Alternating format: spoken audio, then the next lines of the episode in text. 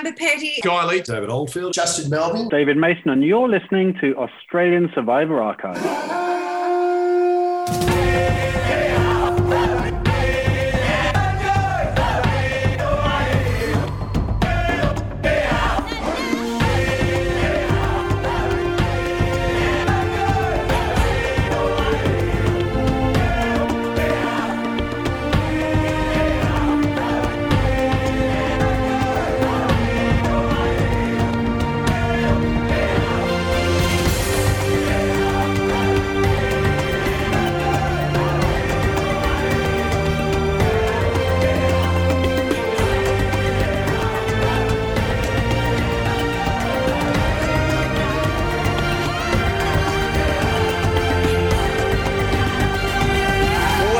To Australian Survivor Archives, the only podcast going over the complete history of Australian Survivor from Whalers Way right through to the current day. We are so, so excited for today's episode. Back in season one, we did a season one reunion for our Whalers Way cast. It was a lot of fun, it was exciting, and it was a trip down memory lane for everybody involved in that season. This one today is a little bit more exciting. We're back for another reunion, a cast reunion, to talk about a season that never had a reunion. Season 2, Celebrity Survivor from 2006, never ever had any form of reunion. And today we are so excited to be able to bring back a third of the cast and the EP to talk about that little season that many people don't even remember back from 2006. We do here on the show. We're celebrating it, and we're here to find out a bunch of stories and celebrate it even more. My name is Ben Waterworth, and as always, I'm going to throw over to my esteemed colleague, a man who, as we've just discovered, is looking fresh and prim and nice, ready to go back on Survivor again. Maybe there's a secret he needs to tell us, but uh, I'm excited to be joined by him once again on this show. Thanks, Ben. Hi, guys. Matt Dyson, as always. And you're right, Ben. Like this, this for me is my favourite time of the season when we get to do these reunions. We, we did one last year, as you said, and you know, but this season it, they didn't get one. So you know, to, to to manage to to get a few, we haven't got them all today, but to get a few back and. A lot of these people haven't seen each other for 15 years or spoken to, maybe a bit of social media stuff, but to actually see each other here on, on the camera is, is something special. And we get to reminisce and hear maybe hopefully hear some extra stories that uh, we didn't hear when we interviewed them. I mean, it's great, Ben, to be able to yeah to be able to get all these people on during the season, interview them, hear their stories, but to have them all together, that's what really makes this season, and, and it's a good way to finish it off. It's it's it, I agree with you completely, and give them all this opportunity now. I mean, 15 years in the making, essentially, to have some form of reunion. But we're going to go around the room right now. Obviously, we've got our listeners listening on the audio one. We've got our viewers watching the video one right now. So we'll we'll do the introductions here to bring on everybody, and we'll do it in order from when they were voted out right through to the end, and then we'll also bring in their fearless leader, who is of course on the line with us as well. We have two original Moso members, including the one, the only Miss Amber Petty, who is on the line with us right now. First of all, Amber. Amber, welcome back to the show. It's a pleasure to have you back here today. Thank you for having me, and, I, and thank you for reminding me what team I was on. I can't remember. do you remember these people on the line right now? Do it. Do it. to. you were on Survivor, Amber. Just yeah. to let you know, this is what you're here for today. Uh, also, uh, another original Moso Amber just member. has an issue in that her life is such a, an intermix of yeah. reality and not reality. And so it's a bit difficult for her to often, you know, equate the space that she's in at any one time. You weren't meant yes. to talk, Dave. You weren't meant to talk, mate. No one knows you're here yet. Yeah. Oh, sorry, sorry. Yeah. That's an invisible person. The, the audio listeners don't know what's going on right now. Uh, another original Moso member, technically not the next person voted out if we're talking about who was voted out, but I'm going to bring him up into the line while we're talking Moso right now. It is the runner up of this season, even though he was voted out. We're going to get to that eventually. It's the one, the only Mr. Justin Melvey. Justin, welcome back. We just had you on a couple of weeks ago, so it's good to have you oh, on hey, again. Good, good. Yeah, great, great to be back. Great to see some familiar faces after 15 years. I'm glad you. I'm glad you. You recognise them, unlike Amber. So we're off to a good start. Um, also joining us two original Kakula members, including the man with so many nicknames. I don't have time to go through them all today. Uh, the one, the only, the puppet master. There's one of them, Mr. David Oldfield. You can talk now, David. Welcome back to Australian Survivor Archives. I'm not sure I want to talk now after you've given me that intro and after I find that my my words of love towards Amber uh, weren't appropriately received at a timing point where people would understand I was even here. But um, but thanks for having me, and it is good to see everybody. I, I have had some contact with Guy over the years here and there, and we uh, saw each other a couple of times there fairly soon following um, following Survivor. But we've been in contact here and there. Amber, I've been aware of, of course. Um, Justin, I, I, I, wasn't sure. I thought Justin was probably in America up until I found out from you guys recently that he's here in Australia. Yeah, no, um, of course, David. I always wonder what happened to David, and David doesn't really even look like. I'm not quite sure. Is it the glasses that's different? There's something really different about you. You don't look any boat. older or anything along those lines. You just look different in some way. I wouldn't have known you if I'd passed you in the street. But yes, pleasure oh, to be here once again. Thanks for having me, guys. Thank you. Well, thank you also for spoiling the other last two people there, Dave. You really oh, doing I'm well sorry. on the show. God, come on. Jesus Christ. Uh, joining us also, original uh, Kukula member, the winner. We had him on last week. Uh, the one, the only Mr. Guy Leech. Guy, welcome back to Australian Survivor. Hello, right, guys. Thank you. Thank you. And uh, I haven't spoken. I've spoken to Amber in the last 15 years once, maybe, I think, from memory, Amber. Yeah, yeah. Yeah. And uh, I don't think I've spoken to David Mason, obviously David Oldfield, many times. We live not far from each other, only 15, 20 minutes away. And Justin and I used to play a bit of golf together uh, here and there, and we'd go to the uh, Jack Newton golf event um, preceding the uh, Survivor. So we've uh, mixed a little bit together as well. Yeah. Who's who's better at golf, guy? Guy. Hobbs. I'll let uh, Justin tell you. Guy. Way better. Way better. Because I'm modest no, no hesitation, no hesitation needed. And also joining us, he was our very first interview that we did at the very beginning of this season. The man behind the cameras, he put it all together. The the boss, the leader, whatever you want to call him, Mr. David Mason, direct from a boat in New Zealand. So uh, good to good to see you've gone out for the location award right now, David. But welcome yeah. back to Australian Survivor Archives. Thank you very much. Thank you. Yeah, I, I literally yesterday just finished a sail from um, Sydney to New Zealand, uh, where I now live. So I'm now in isolation at a quarantine dock in northern wow. New Zealand. We've got to wait a few days here, and then then we're free to go. Hopefully. Wow. Better quarantine dock than execution dock, I've always said. yeah. Mm-hmm. Mm-hmm. that's that's a good way of putting it. I want to start off just by going around the room and sort of asking you all what it's been like to go over these memories because many of you have all said in our interviews that this is something that doesn't really come up often. It was sort of something you did obviously 15 years ago and kind of you've done many of other things in between then. But I'll start with with you Mr. Mason. Kind of what's it been like with everything that you've done since Survivor to be able to have these two random idiots doing a stupid podcast who have wanted to uh, contact you to talk about it once again? It, it, it, did two things to me. One, it brought back so many memories, obviously, about everything we did. But more than that, I remain truly gobsmacked that you guys know so much about the show. You know more than I than I've ever forgotten about the show and what happened, who did what to whom and why, and what happened when I had I've got absolutely no memory of all of that. So all those memories come flooding back, and then I try and piece the bits together about what we did and why and how we got away with it. Which I just think it just shows we have no life. But thanks for the compliment. it's kind of it, it, kind of works. And I will say to you, um, like let's get this out of the way now. Uh, the whole green turd situation with Dicko's toilet. Uh, I think Amber owned up to that. So, um, so uh, I yeah. mentioned no names. I was Amber. I mentioned no names. I just said Someone. No, I know you didn't. But I think you only didn't mention names because you didn't remember whose name it was. I, I, I I thought it might have been you, but I was not game to um, to go there. No, bless you. Um, yes. Sorry, but hang on, Ben. Since we last spoke, has the turd turned green? Uh, I think it was always green. Uh, well, I mean, probably if it's still in the toilet in Vanuatu, I'm sure it's very green by now. But, that's what um, Dicko told me. It would be green by now, yes. yeah.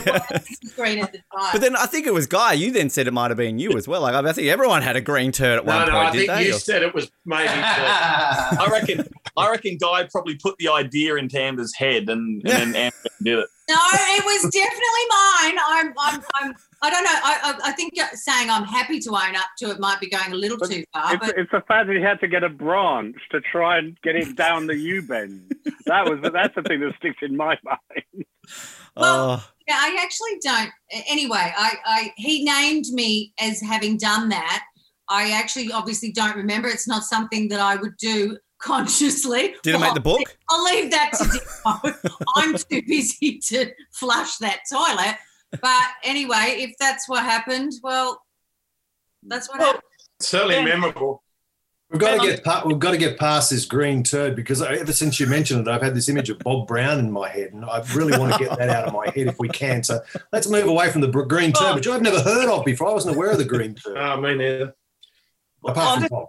While we're on the topic of of Dicko, obviously, unfortunately, he's not here today, but maybe you know we should should start talking about him first before we actually get into the show. I hang out with Dicko a lot after the show. Um, he um, he actually joined my uh, program in losing weight, believe it or not. So I was training um, Casey Donovan at the time, Jonathan Coleman, and uh, I started working with Dicko to lose some weight. He had a um, he had a real love for for drinking wine at night, which didn't help. Um, it made the papers that he was doing that with me, and um, and then Jenny Craig came out with a male product and uh, signed him up to about a hundred grand to go and be an ambassador for Jenny Craig losing weight, and he flicked me. That was, uh, wow. that was it.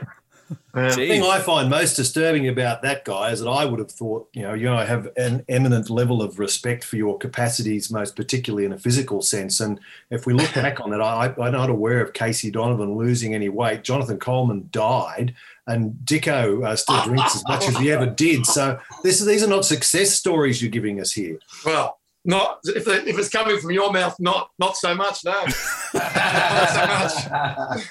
one, one thing actually, not, not worrying about cancel culture in any way. No, no, we'll tick off we'll tick off the uh, the bingos there for David controversial things. One thing I want to quickly ask actually uh, to David Mason. I don't know if we brought this up on the interview, but was there any other potential hosts besides Dicko, or was it always Dicko and and and that's it, or were there some other shortlisted people that nearly made the host of the season? Um, Dicko was who the network wanted. They pinched him off Idol, um, had him floating around the network, needing a gig, and this seemed like the ideal thing. It was never. He was, to be honest. I mean, Dicko was great. It was, but um, he was never my pick. He didn't seem like the kind of guy that would um, be surviving out there on an island on his own, which you kind of need in a host. You need you need to feel that they can do it um, you know, the challenges and everything else. They could do it. Now you guys go and do it. Never, never had a moment thought that Dicko would be able to do any of the challenges. It helped someone like me watching it. Like it helped someone who looked like me. Going, oh well, if Dicko can, I can. Yeah. So you know, like I, I thought Dicko got what, fatter as the show went on. Yeah, exactly. but what what he what he did do very well, which turned out to be useful, was um, handle um, all of our all of our cast who needed quite a lot of handling.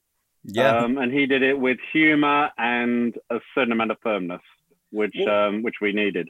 Just just on what you said, you said not your first choice. Did you have it? Like, if you could have had a say, was there like a Channel Seven star that you? To be honest, liked? I can't. I absolutely can't remember um, going back who who was on my radar. Um, to be honest, we you know we we were so quick in pre-production. To be honest, it was a matter of six weeks, I think, in pre-production that we just had to sign people up who were available.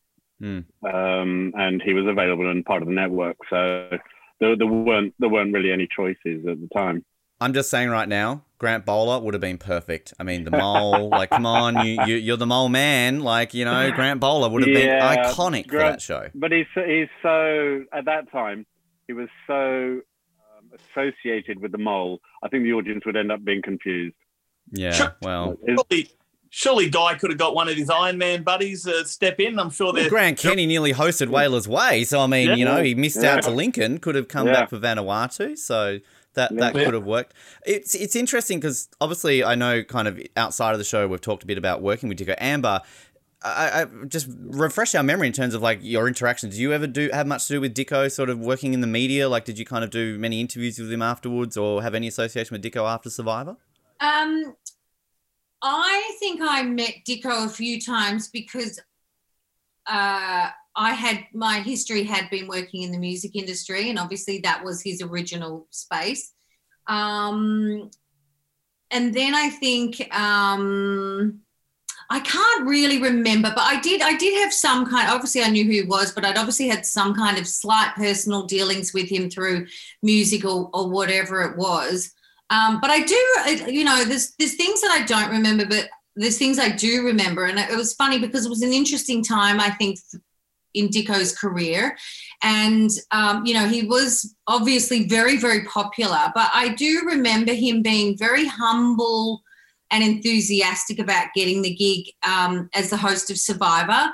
And I saw probably the nicest side of Dicko that I've ever experienced during his time, you know, doing that gig. And look, I quite liked what I liked about him at the time was he was someone that just, you know, he did struggle with, you know, a few addictions and stuff like that. And and I think that I, I found him very sort of authentic and real. Um, and you know, turd story aside, I mean, he did send me flowers. He sent me flowers to apologize because I was working on radio and it got back to me.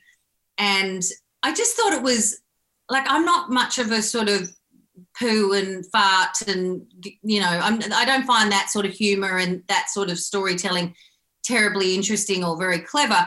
So I was a bit sort of shocked. And as a female, I was like, really? Wow, that's pretty low budget. That as a story, you know, line on, on radio, even, you know, we're, you're always struggling to tell stories. But I thought that was pretty low budget. But I do remember that I saw him at a music, it must have been an idol thing after that. And, you know, given, regardless of that, and I'd accepted his apology. Um, but he was very, um, I saw him at this event and he was very sort of, you know, suddenly too good for you. I just thought it was very strange, and I thought it was a real shame. I liked his vulnerability um, during that that our our experience, but each to their own. I'd love to know, like Justin, you you still see Dicko uh, at least once a year. You you play yeah, golf with him. No, so is that I, do you talk much about Survivor when you catch up with him each year? I, I see Dicko up when Guy and I do the Jack the the golf event. Um, I got Dicko an invite to to do. He loves golf and he would come up to the chat and get involved, and he was lovely. I always have a beer with him up there, the Jack. I, I wouldn't see him outside that, but um, he was he was very. You know, I used to watch him on America, on Australian Idol. Mm. So yeah, he was like Adam said, he's quite quite quite popular, and and I thought he was he was quite serious. It's coming back, Idol yeah, next year, crazy and hard, like a, yeah you know, and, um, but it was yeah. great. He had a five year period, didn't he, where he was just he was on everyone's lips and he sort of he was the talking point around the country, wasn't he, with all the gossip and this and that. And he had his he had his run, which was sort of during Survivor and sort of previous to that, and a couple of years after. And then it's sort of so I, I don't think he um he probably made a couple of choices with things that he did that didn't work out, and he sort of ran his race, didn't he? So, Holy um, moly, um, one of those probably. Yeah, um. just sort of made yeah wrong. like he jumped into everything, didn't he? And like I thought with Survivor, when when I heard he was a host, I thought, what? That doesn't make sense. Like he's not the why some pommy bloke that's sloppy looking hosting a show where you you know you're meant to tough it out. So I didn't get it, but I thought he I thought he did a good job. I thought his personality sort of carried through, and he's he's quite a clever, intelligent sort of bloke. And yeah, I, like um, Dave Mason said, he he handled everyone really well. You know, it's that sort of celebrity, I suppose, talking to another celebrity, sort of, you know, sort of did that well. And I mean, I must say, we did go. He was really good for me because. I mean, my kids went to Idol and were in the audience. I went backstage and met everyone when they were young, and we played golf together. So I, we became quite close for a while. Him and I, we were we'd probably chat every second day and I'd go around his house and all that sort of stuff. So, you know, it, um, yeah, and, it's, it's a shame I don't see him anymore. Yeah. Just, um, two quick things. Uh, David Oldfield, you obviously went on to first contact with him. Uh, we talked a little bit about that in, in your interview, but I mean, we love the dynamic watching the season when Dicko's just seems to always like take the piss out of you. Uh, but I mean, was that something that kind of when the cameras were off, when you're not filming for First Contact, you were able to kind of keep that sort of relationship with Dicko? Was it sort of a different thing, different style of show that you were doing when you were doing First Contact at that point? Yeah, look, it was a different kind of show. I, I don't.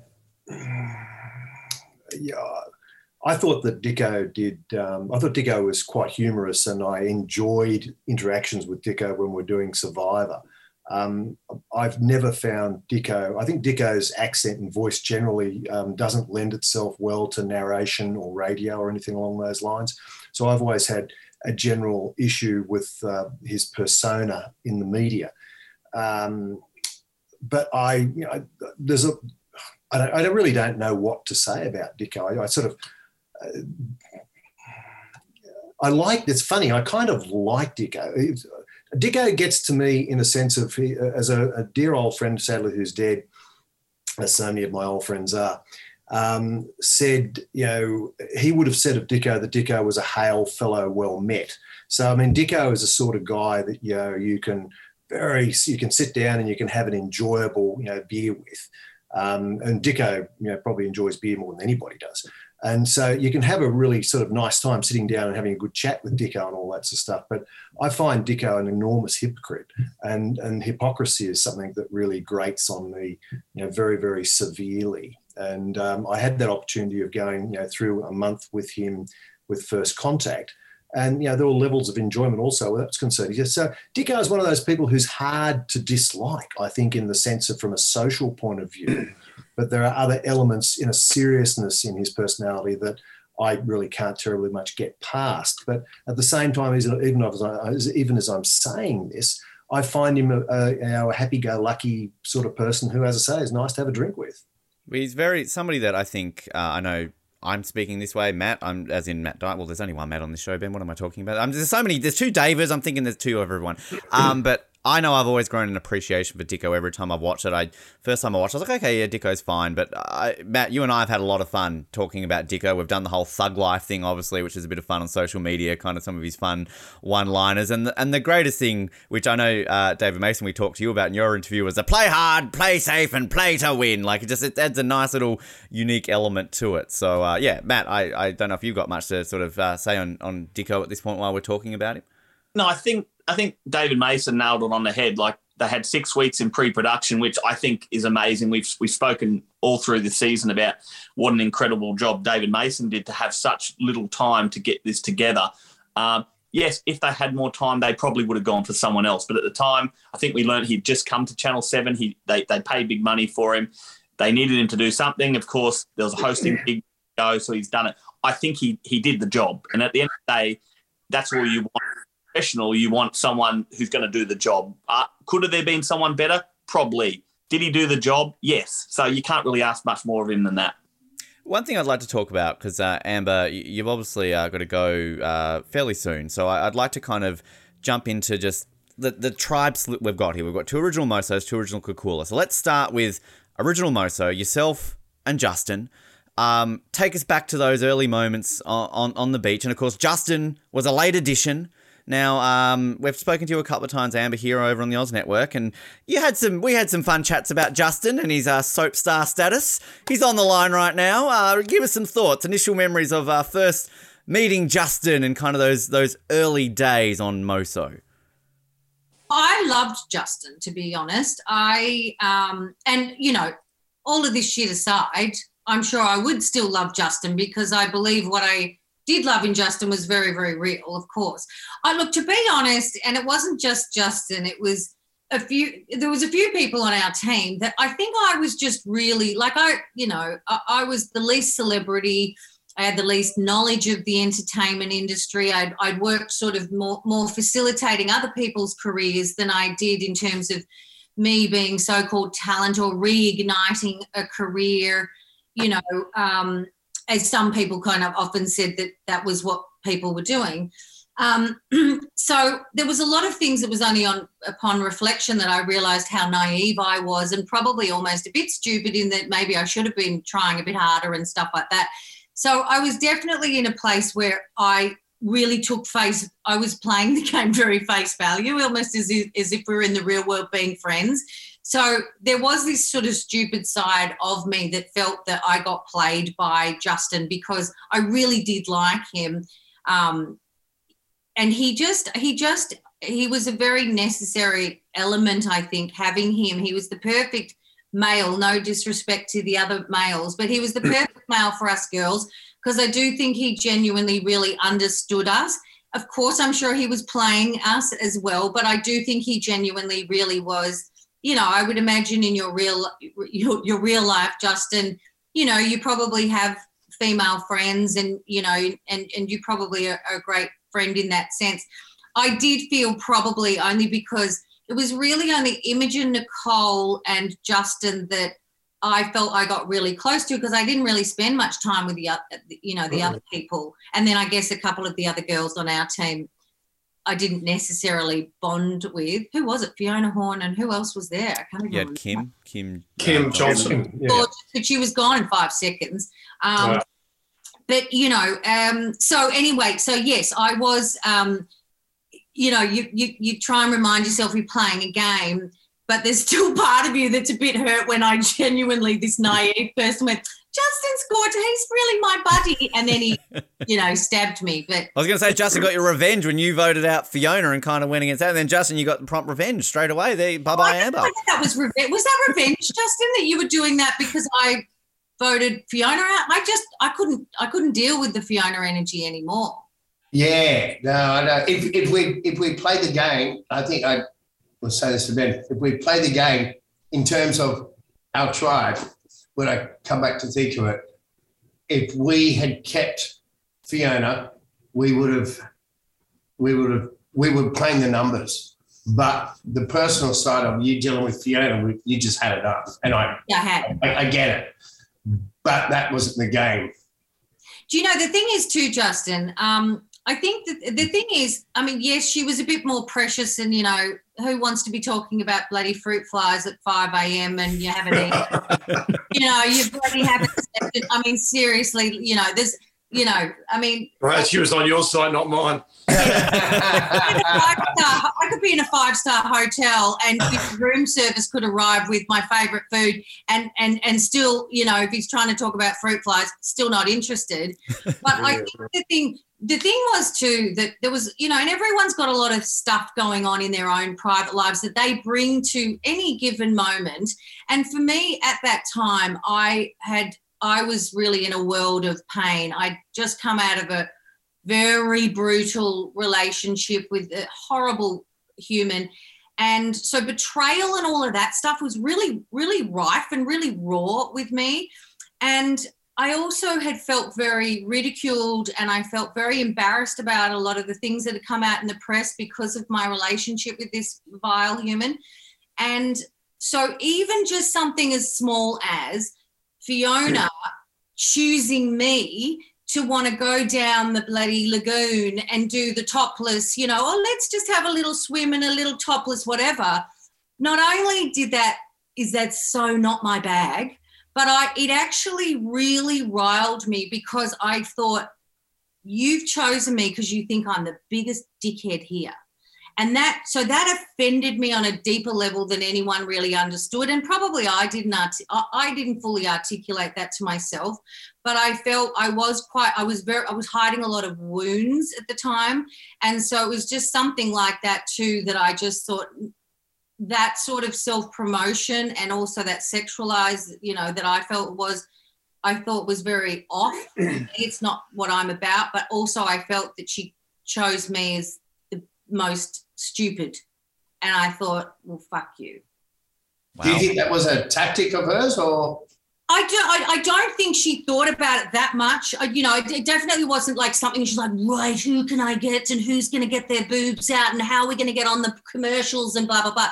But I do think that she, you know, the cogs were always going. She was playing the game. She wanted to get something out of it, and to, in, in, including reigniting a career. And as I said, a lot of those things that a lot of others people were doing.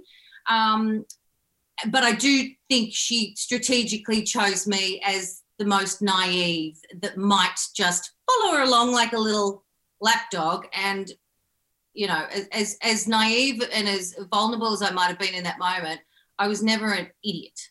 Well, it gave us one of the best reactions of the entire season when you just sat there really awkwardly while she was bathing herself topless. So, I mean, we, we got at least a good screen grab of that. I want to. I'm grateful for that moment because that was just gold, really. Oh, she, she was a good choice as a um, as a person on the show because she was always going to piss someone off, wasn't she? Yeah. She was a great choice by David Mason and the team to get on because she was never going to last long because she was get voted out, but based on her personality. But before she went, she was going to cause drama. Yeah. I ask, did, did, did, David, I mean, it's interesting you say that, Guy. I, I can certainly see that in Fiona, and I can imagine people would see that in me potentially as well. But I, I'm wondering, David. Uh, firstly, I've got to say, Amber, I have this vision which will always be in my head um, of your desperation as you sort of wandered head down around a smoke-filled, desolate campsite, uttering the words which will live in history. Um, I get this right. What's a girl got to do to get something to eat around here? As you clutched your belly like a kid with beriberi. It was really quite. Um, Channel 7 loved showing that on the promos, didn't they? It, it was fantastic. But it was so pathetic, wasn't it? Like I was like five. What do you have to do to get some food? And you didn't have to show your and of course, tits you to can it. imagine. You know, I was thinking what did you have to do. I'm sure you didn't. But what I wanted to ask David was um, in that where, like Guy said, yeah, in your choice of cast and all that, and picking Fiona because you knew she was going to rankle people. Did you really know people well enough to make those sorts of judgments in the initial casting? No, no, we, No. we, we didn't know people well enough by any means, but we we wanted a mix of people that the audience would um, fall in love with and um, want to come back each week to see because they enjoy seeing them on camera. And we wanted some thorns in there just to rankle people and just stir it up and just make stuff interesting. The last thing we wanted is a love fest. Actually, actually, a love fest would have worked quite well. Actually, if I That's a different show, mate. That's Love Love Island. Island. but we didn't, we didn't, we didn't want a bunch of people there hanging out on a tropical island. We needed some stirrers, and David, you were one of them. Fiona was another, um, and you you performed beautifully in stirring the pot and, and just creating shit for people. And a few off behind the camera too, which we'll get to. Don't worry, we've learned a few stories in the last few weeks, which we're going to uh, address at one point. But I, I, it's fascinating with Moso. You know, we talked a lot, sort of, about a lot of people wanting to leave. Obviously, Justin, we addressed that with you. You confirmed all the sort of the, the, the bribery stuff. You got to the bottom of that sort of stuff with it. But like, do you look at kind of those early days, particularly with someone like Imogen, who so probably should have been the first voted out, as we've talked a lot about. Kim goes, Imogen goes on to be the last woman standing in the entire game, the only person who got voted out without making it to the final three without having previously been voted out. I mean, Justin, like, just does that surprise you? Like, do you think back to those early days with Imogen and think, wow, how on earth would have she gotten to the end at that point? Or does knowing Oh, Imogen a little I- bit, I think- it, I think after that challenge where she she couldn't do the water the water challenges she wasn't doing too well at, and Guy was just killing it. Besides the other team were just killing it. They had all the all the guys. I think um I at that stage I wasn't sure. I think we just copped it like like someone mentioned before. It's like it like a love festival. We all landed. It was all we're on the island. We're all getting along, speaking. We, somehow we forgot that it's actually at some stage we have to play this game and just get along like good mates. I mean, it's a game.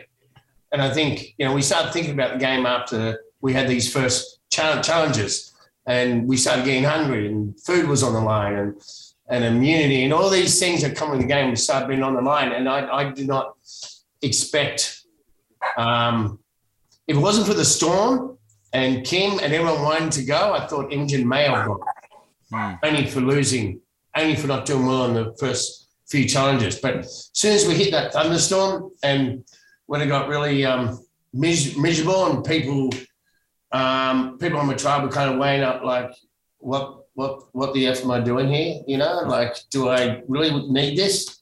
And Im- Imogen's, she was like, I can stick this out. I might be good at the challenge, but I can stick this out, hang out for a while. Um, whether how long I, you know, I was in there to play. I was in there to try and go all the way. Man, it was, it was this, you know, money. Which I love. This is the great thing about having you and, and Amber here is that you two gave some of the most honest interviews in the fact that Justin, like as you kept saying in your interview, I was there for the money. That's all I was there for. Yeah. And and Amber, you basically was like you said, like, uh, why was I doing it? I would never do it again. Like you know, I barely Well, remember I doing it. I think I said, um, well, I ended up, well, I put it in my book. I said, actually, what I was doing it for, as super cliched as this sounds, was I was really trying to find my inner hero because I had been really destroyed spiritually, mentally, everything, you know, in my personal life that it ended up in lots of the papers and I just felt horrific. And I really, really like I didn't want I hate Survivor. Like I hate it. I can't you couldn't pay me to watch an episode of Survivor. So when I was offered to do it, I'm like, are you joking? Like, oh my God, like there was just nothing I'd want to do um, less. But I really saw the opportunity as being shit. If I can survive even one day on that awful, awful show, I'm going to get. I'm, I'm going to get back some of the self esteem and my little inner hero. And I really, really needed it. So I was having my own relationship, and yeah, and everyone else was doing it for money or for you know a bit a bit of a fame boost. And so did it work for you though? Like what you were just saying, did you leave Vanuatu with that yeah. sense of feeling?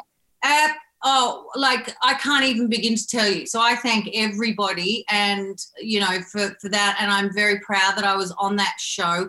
Even though I uh, don't tell a lot of people, I just didn't like that celebrity word in front of it. So I, you know, there's friends of mine that I've been friends with for ten years that wouldn't know until I like maybe posted something that you and uh, Matt did that didn't even know that I'd ever done the show.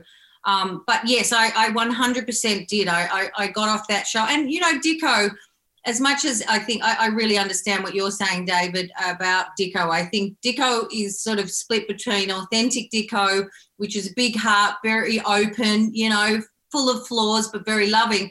And then he's firmly in ego. And I don't, I've seen him in ego and he vacillates between the two. And I don't like the ego version of him, but I adore the authentic one of him.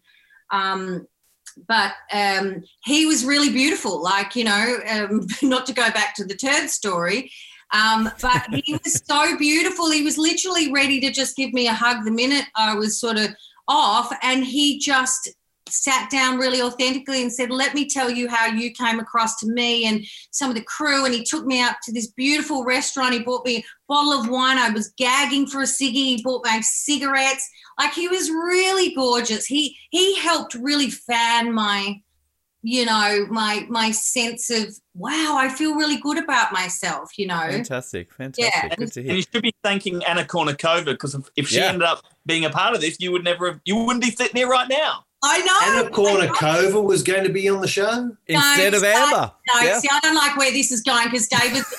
It doesn't matter whether it's 15 years later, he'll still go shit. And we got Amber. No, no, no. I told you I was thinking about switching to you. Goodness gracious me, Anna Kournikova was going to be. I don't know.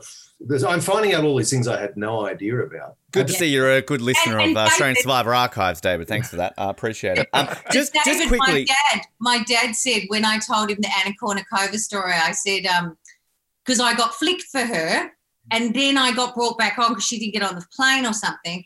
And my dad, my dad said, "Oh, baby girl, you know I love you, but I'd flick you for Anna Kournikova." I'd, say one thing, Amber. You'd probably play tennis better than her. So let's be honest. Um, Amber, you, have got to head off in just a moment. Two quick questions for you before you leave. Obviously, on New Moso, you did play with Mr. Oldfield. Any quick memories of uh, Mr. David Oldfield meeting him for the first time, or any fun stories from out there in Vanuatu that you want to share with us today? Uh, I have to say, my strongest memory it's actually it's really strange because yeah i was sort of you know in my own head so there's probably lots of memories that i don't remember but i do remember it was a particularly sad night when david elton justin and i were spooning on wet sand and the boys were just being typical boys like you know doing fart jokes and christ knows what else and i was just lying there i think like second from the back going Oh yeah, where's your fucking inner hero now, darling? This it was I was so miserable. But I mean, what could you do? They were wow. having fun. Boys will David, do you remember that, David? Do you remember that night?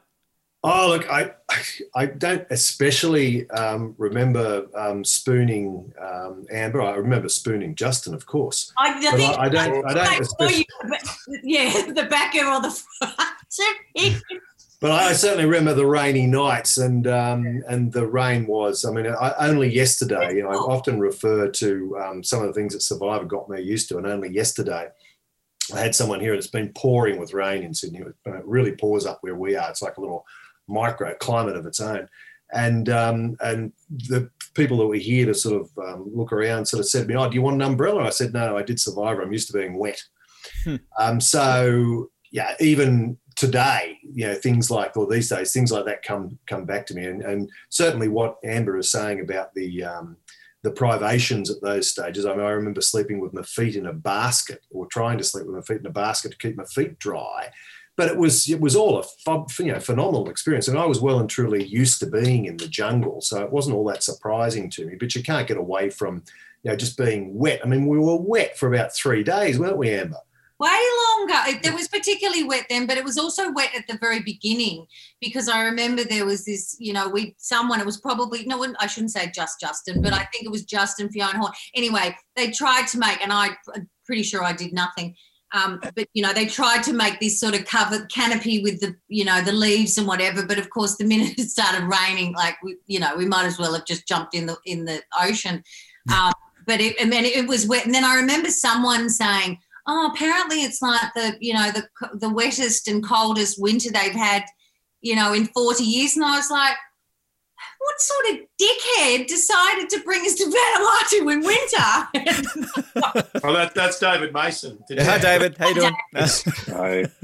Yep. Yep. Um, I put my hand up. At, no, no. We'd, we'd, we'd, we went to Vanuatu because the Americas had been there, and we knew that that was going to be a quick and easy place to set up Survivor. Um, so that that that's all it was. That that's the level of thinking that went behind the the location. First ever international Australian Survivor, of course. So yeah. you, uh, you yeah. created history. Amber, just before go so, go, Amber. I just want to ask a quick question of David Mason because this is one thing that firmly imprinted itself on my head in my head is the snake issue, right? So yeah. So in the contracts and everything, it had said, you know, make sure you wear sneakers at all time, right? But it didn't say because you might get bitten in the toes and you might be dead in 40 minutes, right? Like it didn't say that, right? Not that I read, but I am a bit of a skim reader anyway. And I thought, so the minute I got to the island, I thought, oh my God, I'm not wearing bloody, it's wet. I'm not wearing bloody runners and getting tinnier in this, you know, like life's bad enough as it is. But it was only till I was standing on this bloody rock and, and Justin was out there trying to find, you know, the one fish in the ocean. Mm. And I was standing sort of waiting for him on this rock this bloody really bright blue, yellow, and black snake wiggled past and then literally stopped and, and came. And I wrote this in my book too that it literally launched itself. I mean, it was so tiny, but very bright. And it launched itself out. And I was standing there going, oh my god like i was literally shitting myself i'm like i all i know is that it's very bright colors and that does that's not a good sign and, and then i realized later that it was ex- the same colors as our survivor gear and i thought shit it thinks that i'm its mummy I was literally like, oh my God, it thinks I'm its mummy. Shit, just go away. Fine, you know. Anyway, when I got off, when I thought this thing finally went off and I ran onto the shore, and Fiona said, "Oh, that's um, there's such and such a snake or something, and you know, apparently you, you could be dead in 40 minutes." So if I hadn't have had, because I didn't have sneakers on when I met my little mate, yeah. if that had bitten me, couldn't I have like come to you and said, "No, no, that, that, no." Uh, a, a few little cross stories there. There is one type of snake. It is a sea snake. It's black and white, black and white stripes and it has oh, this an one ability. Has, this blue and yellow. And, and it has tiny, tiny fangs, and it can only get through the faintest of skin. It typically goes through that skin on your thumb and and, and hand. That's where it, it can bite yeah, and actually get through. The toe area. The shoe thing, the shoe thing was all about coral cuts. Coral, yeah. Mm. Yeah, so the, coral cuts which get infected and that then turns nasty and ugly. So that was, it wasn't about snakes with shoes. Oh, it was about okay. coral cuts. Gotcha. And, and the other thing, Amber, about sea snakes is sea snakes have a very, um, a very inefficient venom delivery system. They secrete venom. They don't actually have hollow fangs. So, oh. you, for example, if you're wearing anything at all and a sea snake bites you, you will probably get no venom in the wound whatsoever, even if there's a wound, because they basically secrete the venom and it just gets caught on whatever you're wearing. So they're very inefficient. They have incredibly, incredibly toxic venom like right. sea snakes range between two and ten times more venomous than king cobras. But the reason for that is that it's a it's a nature aspect of well they've got incredibly inefficient biting mechanism and delivery system, so they've got to have very very dangerous venom. But yeah, the chances of being bitten by a sea snake are minuscule. Steve Irwin on the line here? David, like, no, like, David Attenborough. That's a magazine. Good. well done. Not David Jeez, this is crazy. Amber, before we let you go, best memory out there in Vanuatu? Like, what's the one thing that you can reflect on 15 years later and go, that that moment to me stands out the most? Shivers. Um, I mean, oh God, I don't know about best moment. I just think, yeah, I just think for me, it was yeah, it was a it was a profound experience because I really was going through the worst period in my life and I felt very much like uh, I was blessed to be given this bizarre opportunity, and it really, in a, in, the, in a very big way um, uh, or elaborate way, really kind of just sort of realigned me and um, sent me back into the real world, feeling, oh, actually, that's so wrong, because then I ended up in that next really bad relationship anyway, um, for okay, so maybe my best experience was maybe being voted off and going for dinner with Dicko because I felt fabulous that night, and then I felt shit again the next day. I don't know. Good answer. good answer. Right, and I was, you know, it, and it's and it was an honour to be amongst a lot of um, the cast because, you know, they were all, you know, pretty amazing in their said spaces. So Plug your book, and before you go, anything final you want to say to any of the guys right now on the episode? You haven't spoken to, you know, 15 years in the build up. Is dying to tell David Oldfield off, David Mason, you're a prick. Why'd you cast me? Like, I don't know, like just anything before you go. um, no, probably. It's nice to see Justin's face because, I mean, it's nice to see all of your faces, but you know, I think I've been reminded just by seeing Justin how much how fond everyone was. We all of us girls were very fond of him. And I think we bonded as soon as yeah. we got back from tribal council. I think there was a, a cigarette butt. Yeah. I took it back to camp. I was like, Emma, quick. dirty cigarette butt. Let's go. I think I think we started, oh, started a relationship. And, oh, uh, you know, I mean, half cigarette butt we found. I'm so glad that I'm the type that you know instantly bonds with someone when there's things like Siggy Dirty. there's a lot wow. Not so to mention the spooning and farting, which was obviously yeah, prominent all these years. Exactly, exactly. Amber. I, I, just want to say, Amber, I just want to say, Amber, before, before we let you go, um, oh, look, this is the third time we've had you on. Obviously, you were my first ever interview I did back on the Oz Network, which basically started this whole Australian Survivor archive. So I'll thank you for that again. But just quickly, like, has it been enjoyable reliving the Survivor like all these years later with us? Yeah, it, it, has, and I and yeah, and I am thankful for for you, you and Ben, um, because um, I think it's really, I think it was a bit unfortunate that um, I really parked that almost like a shameful thing, which is stupid. Um, and I really sort of didn't, you know, most people, if they had a, had the opportunity to be on on the show that we did, you know, would be just, you know, still talking about it still, which I'm sure Guy does, and, you know, celebrating that, you know, incredible experience in their life. Whereas I really shoved it right away, didn't talk about it, you know, full of shame about, you know, the word celebrity, because, you know, everyone was sort of like, oh, who's she, blah, blah, blah. And also, as I said, it was just a dark time in my life, and it continued to be a bit dark after that. But that was because I still hadn't really worked out my issues and and unfortunately ended up in another very bad relationship but um, so it's really nice that it's brought it back up for all the goodness rather than the dark time and rather than me putting it back in that sort of you know the, the shameful the dark eras so it's been great like that you know and having and bringing you know light moments to it all. It's been it's been good I'm just I'm just glad that Matt and I suck at asking the serious questions. So um, that's probably where. no, you, and I, you two are you two are fantastic. I, you, have got good energy, and I really appreciate it.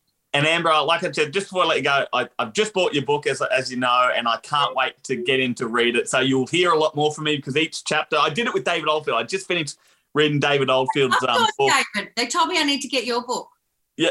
Oh, I'll organise to send you one if you really want one, Amber. It's good. I'll organise to send you one too if you oh, really. we, we, can give each other one then. Right. Look at that. I like it. Amber, really appreciate it. Thank you so much for Thank once again you. joining us Lovely and uh, reliving memories. All. And we'll, Bye, we'll chat again soon. Amber. Take care. Bye-bye.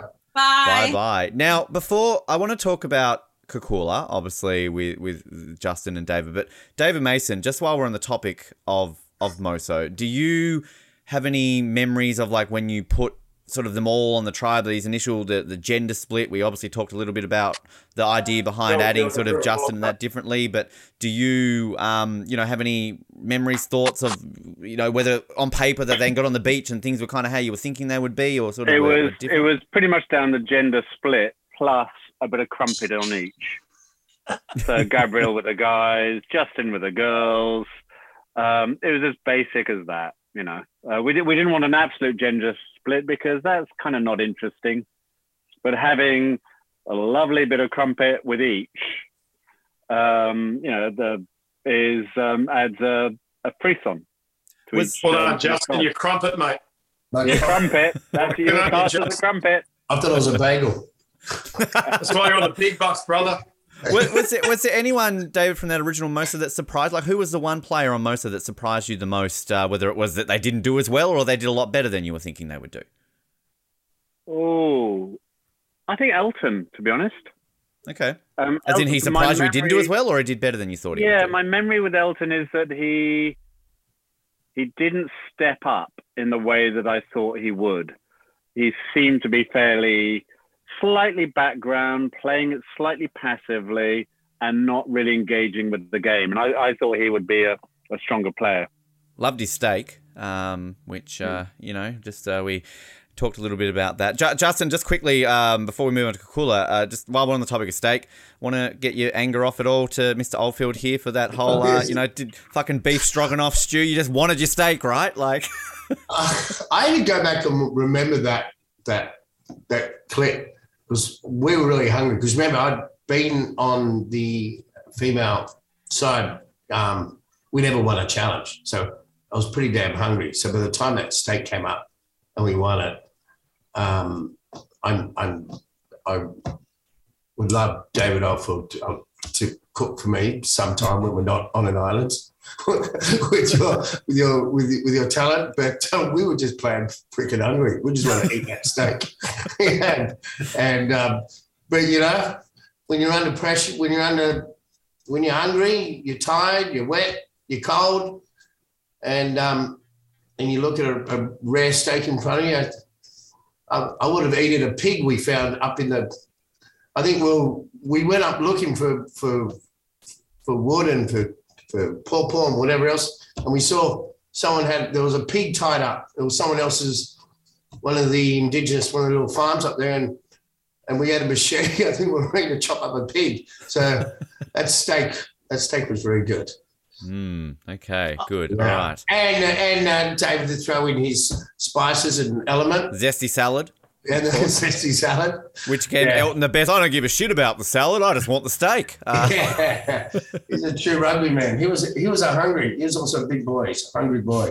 I don't think uh, I, don't think he he could, could have cared less about what what um, dressing was on the steak. I'd love to kind of.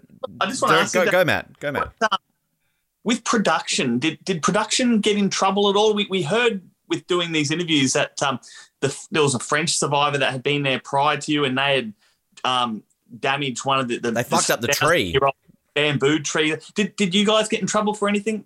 For, no, no, no. Um, our our production partners, they're um, a Kiwi company, had done a lot of work in Fiji, and as soon as we were in pre-production, they went out to Fiji and started talking to um, not just the national government, but the the local villages and engaging with them. Vanuatu. I hope you mean Vanuatu, though. Yeah, Vanuatu, Vanuatu. yeah. No, they're in Fiji. We're um, in Vanuatu, forgive me. And um, engaging with the local villages and um, bringing them on board, absolutely. And so that everything we did was with their permission, in keeping with their um, their community life, their beliefs. I remember we we had some village um, um, visits. I remember some of the rewards, I think. And um, we told some stories about their, um, there's a big, I think a big banyan tree that was very mm-hmm. important for, for, that. And so we, we encompass all that within our own, within the show.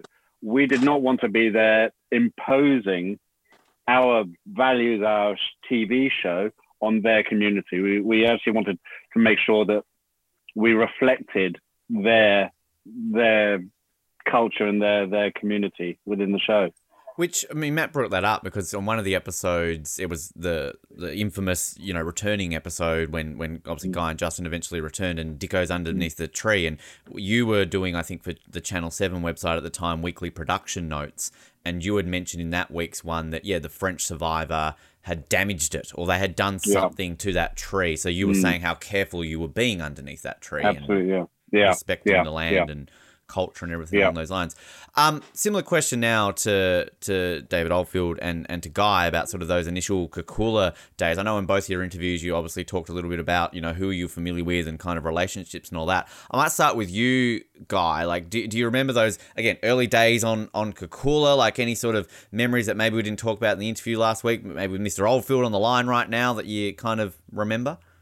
Well, I had um you know, I had Wayne up my sleeve because he was a he, at the time he was living in Manly, and I, I saw him around, and and um, so as soon as we got to the airport, and I saw him there, um, you know, we struck struck a chord straight away, but but it worked in my disadvantage um, with how he was going with the girls, and I, I knew I was on a on a road to nowhere with him, and I was trying to calm him down and keep the girls happy, you know. Um, but he was just giving everyone the shit, so that didn't uh, that sort of went against the way I thought it was going to go. Um, I thought um, David, um, David, I didn't like. I, I, obviously knew David was more infamous than than you know than anything else, uh, based on his past as a politician, and so I got on with him straight away, which. Um, I, I, I, wouldn't say I was overly surprised, but it was. Um, I thought. I thought, you know, based on his background, how I thought he was going to be, it wasn't like that at all. Um, Gabby, um, Gabby dropped in in late, and you know, I, I, she was just easy going and, and easy to deal with. And I always felt that um, what you saw with her was, with what you got was was a pretty girl that really was there probably for the money as well. And and you could tell that she was going to check out at some stage and not want to hang around. So I liked the fact that she was there because I had her up my sleeve to to be a bit of a fall guy. Yeah, or fall girl. Mr. Oldfield, similar question to you. Anything that sort of, uh, you know, on, on what Guy was saying, or just sort of those those early days and, and sort of those early moments on Kakula? I thought that we had quite. Look, I I say up front. I think I said this when I was talking to you guys when we did our our interview. Um, you know, I loved doing Survivor. I really enjoyed it, you know, tremendously. I wasn't familiar with the show particularly. I'd only seen one or two episodes after having been cast. Um, but I loved doing it. It's my favourite of the five of the five, believe it or not, reality TV shows that I've done. Survivor was my absolute favourite, and I was raring to go. You know, when it finished, I would have backed up and gone straight back into the jungle again. I, I enjoyed it yeah. that much. And when we were first just on the beach, and there was Guy and Wayne and Elton, and um, and then of course Gabby turned up, and there was me. Um, I thought we had really a very nice time in many respects the last mm. first few days. Um, I mean, I remember sitting up all night. I don't know how I got talked into this, but probably because she was, you know, quite frankly, so hot um, that you know Gabby talked me into staying up with her the first night she was there because she was obviously jet lagged or something. I didn't want to go to sleep, and so I remember doing that. But just you know the boys and all that stuff. I thought we had a really nice time. We did some funny sorts of things, and I told you guys I don't think this ever actually made the final cut, but um, I talked the, everyone into chopping down a, uh, a, coconut palm. And so we'd, we'd actually sort of gone out there with our machetes and taken turns and chopped down this sort of like 20 meter high um, coconut mm. palm to because I convinced everybody that the best coconuts were the ones that were not quite going to fall off. They were sort of green inside, had plenty of milk and everything. And um, that never made the cut. You know, this environmental vandals that we were in the jungle. Right. Yeah. Chopping down this very large coconut palm. But by and large, the first few days I, I, sort of thought were very relaxed and we had a nice time and we won a couple of challenges and we were sort of getting a few things and and we were horrified of course when the swap came and it all sort of got mixed up like that but yeah. I, I enjoyed the whole it, it, was it was good early on because we were winning too wasn't yeah. it like you, you went back to camp every time victorious and things were smooth and, and you know, and I, I kept thinking, how good is it they've pitted most of the guys together against the girls? I mean, the way the challenges are going, this is just going to be like knocking down skittles. Um, you know, then obviously, you know, the, the, the, the flip was going to happen because it was just well, it was just one sided. So yeah. And the only one you lost is because of bloody Ben Wynn. Let's be honest. Uh, that's the only one you Jeez, ended you, up. you guys are giving it to him. Imagine if he's listening to all this. If Maybe he's listening, great. We, he's alive. We know he exists. We'd love You- Ben. If well, you guys might Come not on. be. He might literally do you both in. Probably. I mean, he's, he's probably got connections. I mean, look, let's be honest. He'll, he'll come on the show. I'll, I just won't be on it. Matt will be on it because Matt Matt likes the guy. I've just been Dave, David Mason. Any any luck to getting the Rolodex? Find out who he was. Yeah, look, the whole the whole Ben Wynn thing. Um, that that was. I mean, uh, we talked about it when we talked earlier. The whole of that was us trying to eke out more episodes for the budget we had, and obviously we're throwing money at all of you guys to to appear. We couldn't have. We didn't have the budget to pad out the entire 13 episodes, I think it was, with celebrity cast. So we were just thinking of different ways that we could introduce people that were frankly going to be cheaper um, than you guys. And Ben was was one Cheap. idea, and um, and and the return the return of the cast. What would happen- to this what- day? To this day, I so regret it. goes against everything in Survivor. Um, but that was frankly a way to get more episodes out of the cast we had. What would happen if he won, David? Because he never had a charity. Would he? What What would have happened? You would have had to quickly find him a charity. I really don't know. I can't. I, I, I, I don't think we ever considered that you guys, the rest, the, the rest of the cast, would let him win No. because you know, he's just too strong. Too. I think um, I think David and I and a couple we had we had a chat early on and just said, mate, he's Yeah. mate, he's whatever happens, he's we've just got him on the list to go to leave Yeah. straight away. So it, ga- it Yeah. gave us at least another two days to to not have to worry. Yeah. Yeah, that, that, that's what we kind of figured. Well, as, as, as soon as we found all the all the, the, the spinach, the sugar cane, as soon as we found out there's a whole fruit fruit and veg up there in the jungle behind our tribe, then he was going after that. I think Leechy was like, uh, "All right, we got we know where our food is, so he was Yeah. next off off the chopping chopping board." Done, Yeah. done his Mm. job. Basically, that's Yeah. all. That's all he needs to do. Pretty much. Just, just quickly on the on the swap, uh, David Mason. Was it was it structured like you knew after two votes that's when the swap would, or was it fluid? Yeah. Could you have changed that? No, no, no. Uh, we it was fluid, but we knew it was going to be F two or three, or F, F three or four, um, because as as guys said, we knew the guys were going to nail a lot of the challenges. We tried to make the challenges less physical in some ways, um, but no, we knew the guys were going to were going to to win them, and then um, we'd have to do the the swap at some stage anyway. But we figured at F three we're going to have to do. Oh, we wanted to do it early anyway to split up the alliances Hmm. to mix it up early so that everyone was slightly unsure again and didn't settle into um, a set piece of how it's all going to play out. That was again a fear of, uh, about that you guys were just going to outthink the game and have a, have a series of set pieces. So we needed to be able to mix it up when we needed to stop that happening. Which is what we've talked a lot about throughout the season is kind of just this this middle period this season falls into, I guess, the survivor history. Obviously, season one, Whalers Way was very old school, you know, very structured, no tribe swap, you know, uh, not really a whole bunch of, you know, blindsides, things like that. Whereas this season was kind of the middle. It was still very classic feeling, but you had a tribe swap, you had blindsides, you know, obviously the infamous returning uh, player twist and everything, Yeah. which obviously the Channel 10 seasons now do a whole lot more with kind of things like that. But I, I, I, mean, I don't know if you. We, I know we talked a bit to you I, I think I think we were the first survivor ever to have people, you know, returnees, and in my mind, still, it's completely wrong. The returnees had just spent a few days or more eating up, resting, and then they come back um, to you know the the rest of the rest of the you tribe do it a who bit are, you know, differently. on- on- yeah, yeah, yeah. I think. I think And when we it's did that episode, the whole thing is wrong. It's against Yeah. the philosophy of what survivor well, I think be. Matt and I came to the like, and again, it's sort of like if you're gonna do that. Do it early. Don't do it second last episode. Do it like Yeah, at the merge or something like you yeah, know because completely, because completely. It's, yeah, it's, that's uh, where it starts out. Which you've you've now got though. Obviously, uh, the time of recording this most recent Channel Ten season, we had Haley who got voted out and then came. So you've now, Guy, you've obviously been joined by someone else now who's been voted out and come back in the game, right? So like, But you're now not they the only. Probably didn't come back in right at the end, though, did they? Look, I, I haven't I haven't seen it. I just know that she did it. Matt, you would have to kind of go into the explanation of that, but yeah. Yeah, I have, it was I done have to say, the, when when we were planning it, um, thinking, well, we're going to have to do this, it didn't occur to us for a moment that whoever was returning would end up winning.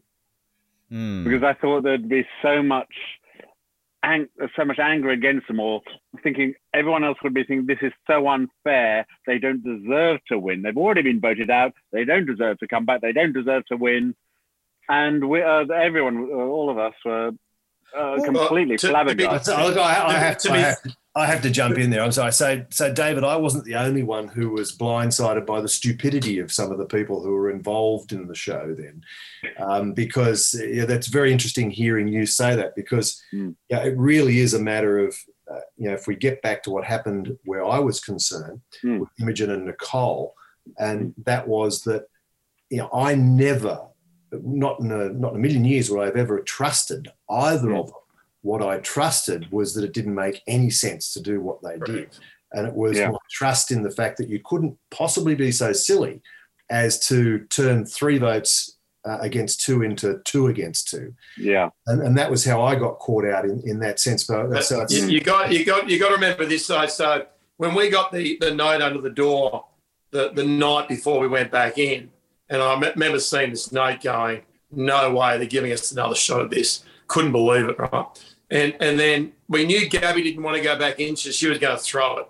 She didn't want to go back in for any money, right? So she was out. So it was only going to be between Elton, me, and and Justin, and we all made a pact that we knew full well that the two coming in against the three that were already there were sitting ducks. And we had to come up with something that was plausible enough, a, a story that had some sort of strength to be able to play to give us a chance of not just going and getting slaughtered again. Because we all, we all knew that. Like we all knew that we're going back in to fill some more episodes because but we were just dead men walking. We knew that, right? So we went in there pre-planned of what we were going to do. And we knew we had well, a that's very day clever to of you. Yeah, And- we had a day David- to do it, and and Justin and I, once we knew that um, if if all any three of us went in, we had a plan to go, and we had to execute it really quickly. And because Elton missed out and Justin and I were going in, we knew to the letter what we were going to do, and we we come up with all different scenarios on that morning when we were going back into the game, and we came up with the one that we thought was the one that the girls might believe against you, David. Mm. And, And- uh, and- you know, as we know, it, Yeah. worked. So, And only and some of those two plans was part of David's crafty work was coming undone because when he pushed with the girls, we backed off, and then when he backed off, we pushed with the girls and pushed back to Yeah. him. Like we Yeah. we already had this flavour sort, sorted out by the time. Yeah, and it was a cat and mouse game because we knew Yeah. David was going to stay around the girls and not let us near them um, to give us a chance to have a word to them. And I remember going back in and I said to David, "Is the one scenario that we played first, which we knew wouldn't work, but we played it out was I went up to you, David, and said, "Listen, mate, come up against the two of us. You've got a much better chance of winning against the two girls. You pretty much can't beat Imogen, I don't think." And if you go up against the two of us, because we get rid of the girls, then you're pretty much going to win Survivor because you've been there the whole time. So that was the first play. And you said, nah, sorry, Leechy, mate, I'm loyal to the girls, I'm going to go against you. And we shook hands basically and said, it, it'll be what it'll be. So there was that bit. Then we went to the second scenario, which was that, mate, we told the girls that David wanted to go up against the blokes because he wanted to have a full ding dong battle, and he felt like he had a better chance of beating the blokes who had been out of the show and coming back in than beating the girls. David, you're screwed either way because if you think about it, you got Justin and Guy who are tight. They've come back into the game. You know, they're they're they're forces. They're, they're doing whatever they can to survive. And you got Imogen and Nicole who are basically unbreakable. So you are the middleman there. And eventually they all ended up rather than you just. I mean, you sided with Nicole and Imogen because you thought they were going to be loyal, but ultimately at the end of the day, you were kind of odd man out. You didn't really have. well, I, I was with Imogen and uh, Nicole because I had committed myself that was the thing, and I'd I, I you know I can't even remember now how much of it went to air ultimately. But you know, I I think some of it probably didn't because I was explaining it so thoroughly that it probably wasn't stuff they wanted necessarily coming out. But I sat them both down and I I said, look, you know, um, there are people coming back in here. I said, or coming in. I don't know how it's going to happen, um, but there are there are more contestants. And they sort of said, well, yeah, how can that be so? Well, because you know there's not enough of us here for this to go. Yeah, well, we know how long we're going to be here.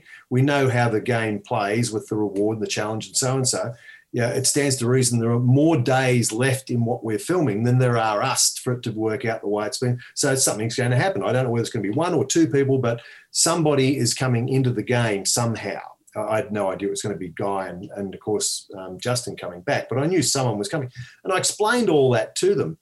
And we had the conversation about, well, look, there's a three of us, no matter who comes back, um, all we've got to do is just stick together and just keep voting them back off again and then we'll be back to the original three. And yeah, I know you two are together. Whatever happens then, well, that's what happens, and I'm kind of stuck with it. And they agreed to all that, and I agreed with them. So you know, I was kind of stuck with them because I, I said that I would do that. Uh, you know, I was let down, I'm afraid, um, by my own lack of judgment in in realizing that they could be so silly to believe you know, the fact they fell for what Justin and, and Guy were telling them is the crazy thing. Because for yeah. me, it just all came down to numbers. You took, you took the percentage chance of what it should have been. Like you went the oh. percentages, and it should have gone that way. It should have gone just purely surprised. based on. It should have gone that way purely based on numbers. There were three well, Justin, of us. There were two you, of you. There when three you of us and two of you. Three votes always beats two.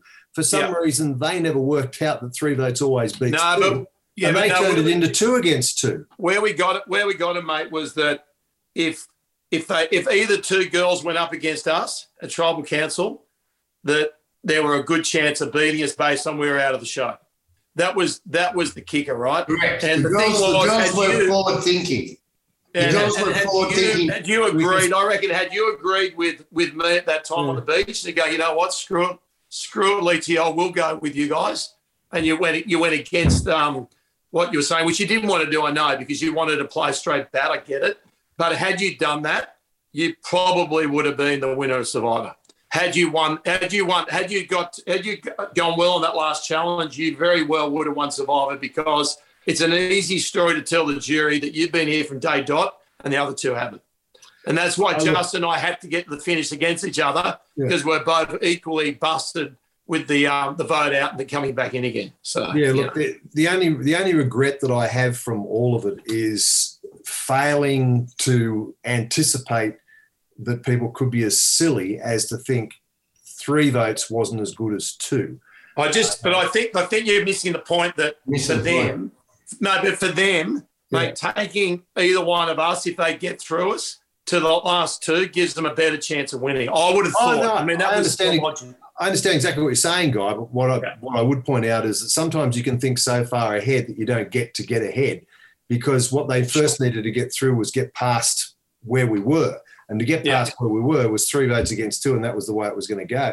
And yeah. then the most likely scenario, from my point of view, where they were concerned, was that there'd be the three of us left again, and something would happen where the two of them would vote me out. I was fully expecting that we would go through with the best chance of the three of us finishing up at the end again, yeah. and then the two girls would be positioned to vote me out, and one of them would win. That's how I saw it happening they, from what you're saying, were looking too far ahead without realizing what they had to do to get there in the first place. At the end I of the day, Survivor, though, we... with Survivor, to be fair, if you watch episodes over the years, the, the good player, well, when I say the good players, but the, the normal thinking is you start working when you're getting down to the pointy end, who you want to take to the last two. Like you do that on purpose because you think about when you go up to the jury and you plead your case you need a better story than the other person. And, and that's what we played on. We played on the fact that, listen, if you get to the last two with David, you might not win. You get to the last two, Nicole or, or uh, Imogen with either Justin or me, how the cards fall, you're going to win. And that's why they decided. And at the end of the me, day, I think that, that it might seem I wasn't looking at what would happen when I got to the last two. Mm. Um, and I can probably hear Survivor fans of Survivor go, "Oh my God, what were you thinking?" And that was because I never expected to get to the last two. I fully expected to where we were to retain the fi- the original final three as the final three, based on the way votes would work three against two, and our our percentages of, of you know good fortune where that was concerned, and that ultimately the most likely thing is that the two of them would then vote me off.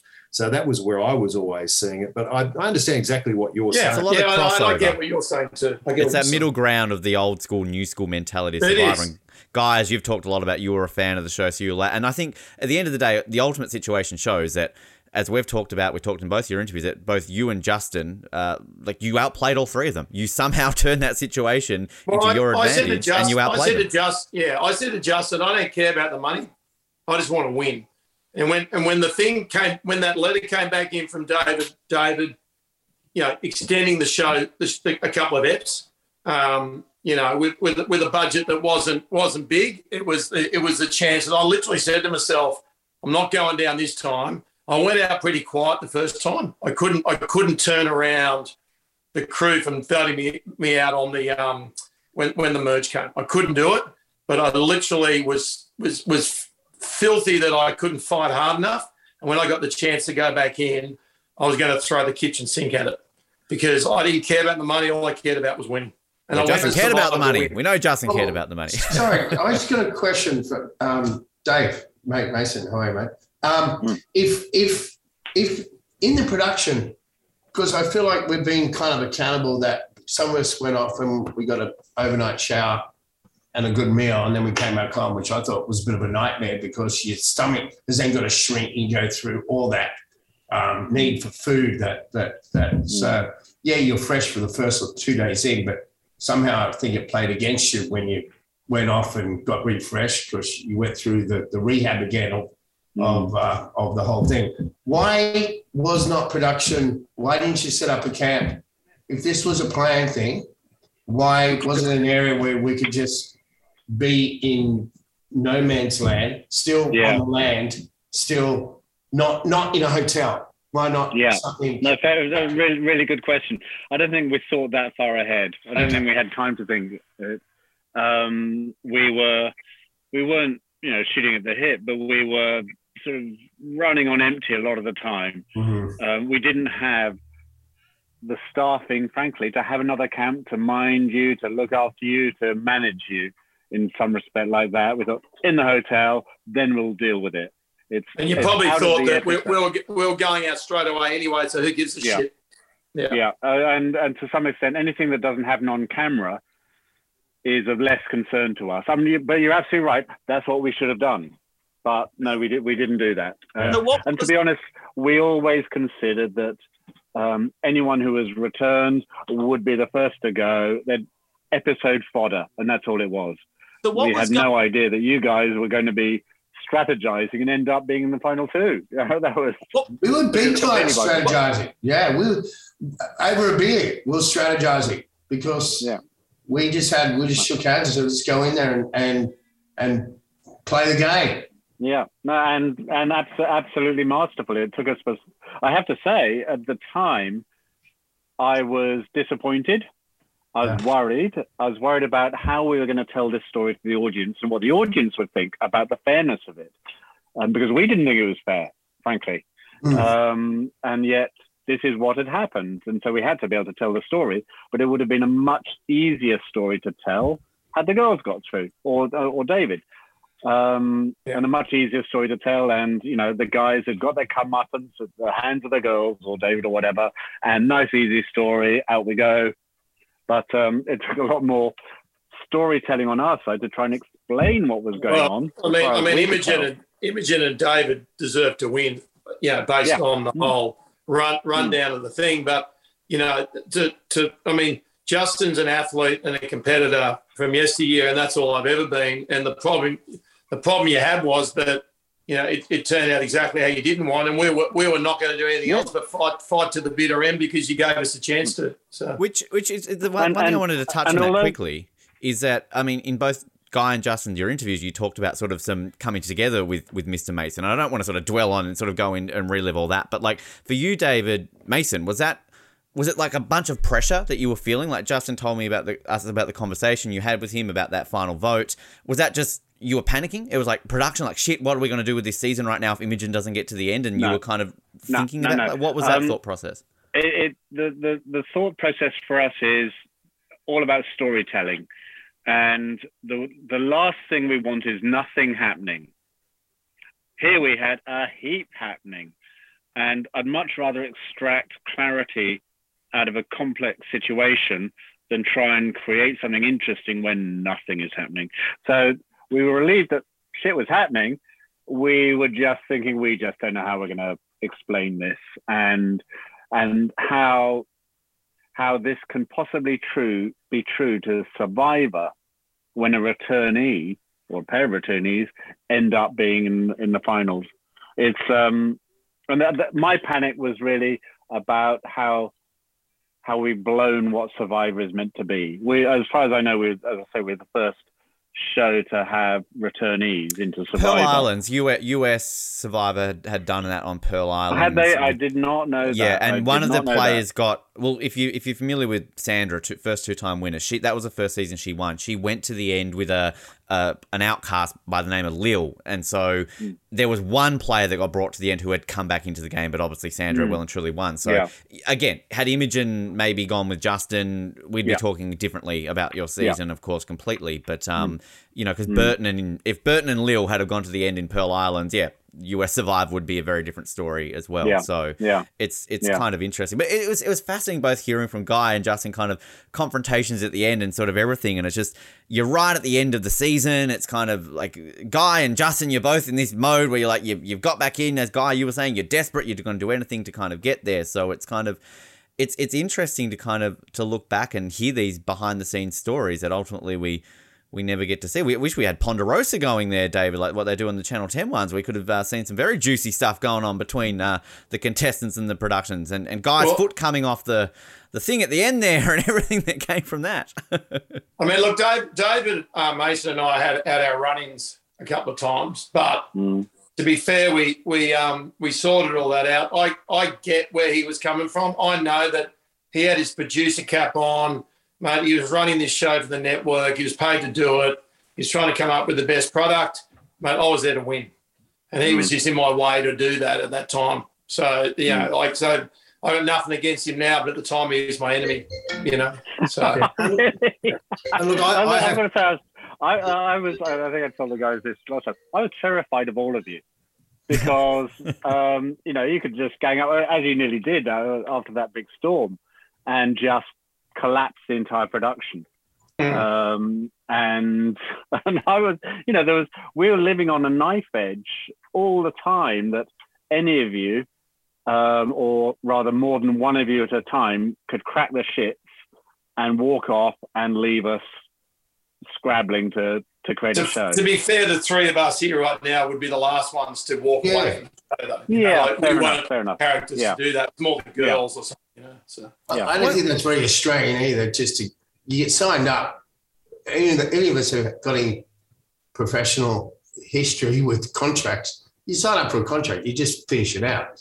Mm. Yeah, but but on the other hand, if if if any of you had thought that we in production were mishandling it, were stuffing up the game, um, mishandling, in fact, not being responsible for safety, all the stuff that you expect on a set, anywhere, anywhere you know you're shooting, and more importantly, just stuffing up Survivor, you would almost be right in having a rebellion. Season one did it. And- season famously, well, season we we one. were on the verge happened. of stuffing up Survivor. We Yeah, we'll we see, yeah. we had that um, Vanuatu staff member that was getting us biscuits from set. Yeah. Yeah. that kept us alive. For a And, and Wayne months. telling I the story I when he got taken off for medical reasons, stealing all the uh, the cans of Coke and everything. You know, he was he was stealing stuff and giving it to everybody. So, but it, Yeah. it's season one. It happened, of course. Um, Stephen Peters told the story that they, they decided last minute to make it a final three, which of course was unheard of in Survivor at that point. And essentially, Shona, Joel, and Rob mutinied. They were like, "Nah, fuck it, we're not doing anything right now." And Stephen Peters threatened to say, "Well, you're all fired, and whoever got fifth will win." But basically, they held the cards, and Stephen Peters relent, relented, and they you Yeah. know went back to the final two. So it's kind of Yeah. that level. One one real quick thing I'd like to ask you, David, just while we're on the topic of production, things like that. Justin, as I said earlier, clarified the whole sort of storyline around this bribery scandal that happened on the season and everything on those lines. And the thing that fascinated me when Justin telling that is the amount of conversations he could have without cameras being there and was able to kind of mm. play the cameras and kind of be able to have these conversations without it being filmed. Do you yeah. sort of look back and think how that was possible? Like, how is that possible that you are able to get players having conversations off camera? Because I would assume it's sort of a case of you have to, besides them taking a leak or something like that, like everything has to be filmed. Um, everything has to be filmed, but we have only a certain number of camera crews on rotation, mm. and you know we're not there all the time. You know, couple of people wander off to go and get water or do this or do you that. Go, we you go for a there. swim. You go in the ocean. You can't. They're not coming out. We but can't um, be filming. On, but on that, is that exactly. was, was, that a budget so, issue? Was that because the, no, the budget no, was small? As, as you wouldn't do that on Channel Ten today. There's no way they would let that happen. yeah, you could. You could swim out. You could swim out 300 meters and you could have a conversation. Sure. A difference between normal survivor and celebrity survivor is that, frankly, we're dealing with professionals. They know how filming works um, normally it's scripted or whatever, but they know how it works. We have to play that game as well. And we have to acknowledge, you know what we need, we know what you need. We're going to have to do this together to come out with a good product. Right. So we're going to have to rely on you to play with us, but we can't we can't impose things. We can't demand things out of you which are unreasonable that would be unreasonable on a film set, on a on a TV set. So there was there was that balance all the way through. That Which, um, a bit of you scratch our back with scratch yours within the nature of the game, I think. And I can imagine look, that made it. You've raised that, David. You know, I, I have to say that um, having done all of these other shows since, mm. um, one of the reasons why Survivor is, you know, remains my favourite. You know, I've, I've, done Hell's Kitchen, and you know, there's there's been five mm. of them all up, and uh, and I enjoyed Hell's Kitchen, I must say, because I enjoy cooking and I, I liked Marco Pierre mm. White and all that. But the thing which um, always stays with me, where what you did with Survivor, is that it was more real. You know, when you talk about reality TV, mm. you didn't try. Certainly, there was not an element of manipulation that I have mm. seen, which you know really dominates all of the other shows that I've done mm. since, where the producers really are fundamentally trying to script what takes yeah. place. You didn't do that at no. all. Yours, yours was you know very real in the sense that you weren't you know truly trying to manipulate all of these outcomes and get certain people to say no. certain things no. and you know sh- shows that i've done since you've got people in mm. your ear saying go over mm. and say so and so such and such to yeah. go over to janet over there and tell her that you really like what she's wearing you know you get mm. all this sort of stuff happening all mm. the time and or someone would say just move over closer to the wall because they want to tell you something yeah. uh, through the yeah. uh, microphone in the wall it wasn't anything like that. I mean, yeah. Well, no, thank you for saying that. I, I really appreciate that because that's part of my philosophy about making this kind of TV is that all we need to do, all we want to do, is set up a situation where people are under stress and have to make decisions, and then we just see what happens. And that makes it much more interesting. Frankly, you guys are way more interesting than anything that we could have concocted. Um, you did it enormously situation well. and let you guys run it. You did it enormously well, and you did it in a fashion that was just so utterly different to every experience that I've had well, since. Thank you, David. I, I, that, I'm I'm flattered by that. Thank you. No, Thank you. No question, Dave. Yeah, I, th- I find it would have been dif- difficult when you're dealing with a few of us that know how much and how much dirty laundry to air out in front of the camera. You have a few contestants that don't know any better, which is shameless, yeah. say whatever shit yeah. they want to say. And then you had a few yeah. of us which were quite reserved, quite happy to share it off camera, but not on camera. Yeah, um, completely. Just way we want to be seen in the general yeah me, medium. Yeah. But um, mm. yeah, I I just clicked but, that but, battle for you. I also we also felt that um, in the first few days, everyone was going to be reserved and using you know your your camera your on camera professionalism and all those judgments. We did think that after the first week, a lot of that would drop and you'd forget about it because you're now so immersed in the game and would get those other jewels coming out. And we did it here and there, but by and large, you guys were all all, all cast were utterly professional um, media people, professional performers. Um, and you, you, all knew you were performing. You're in the game, but you were all performing.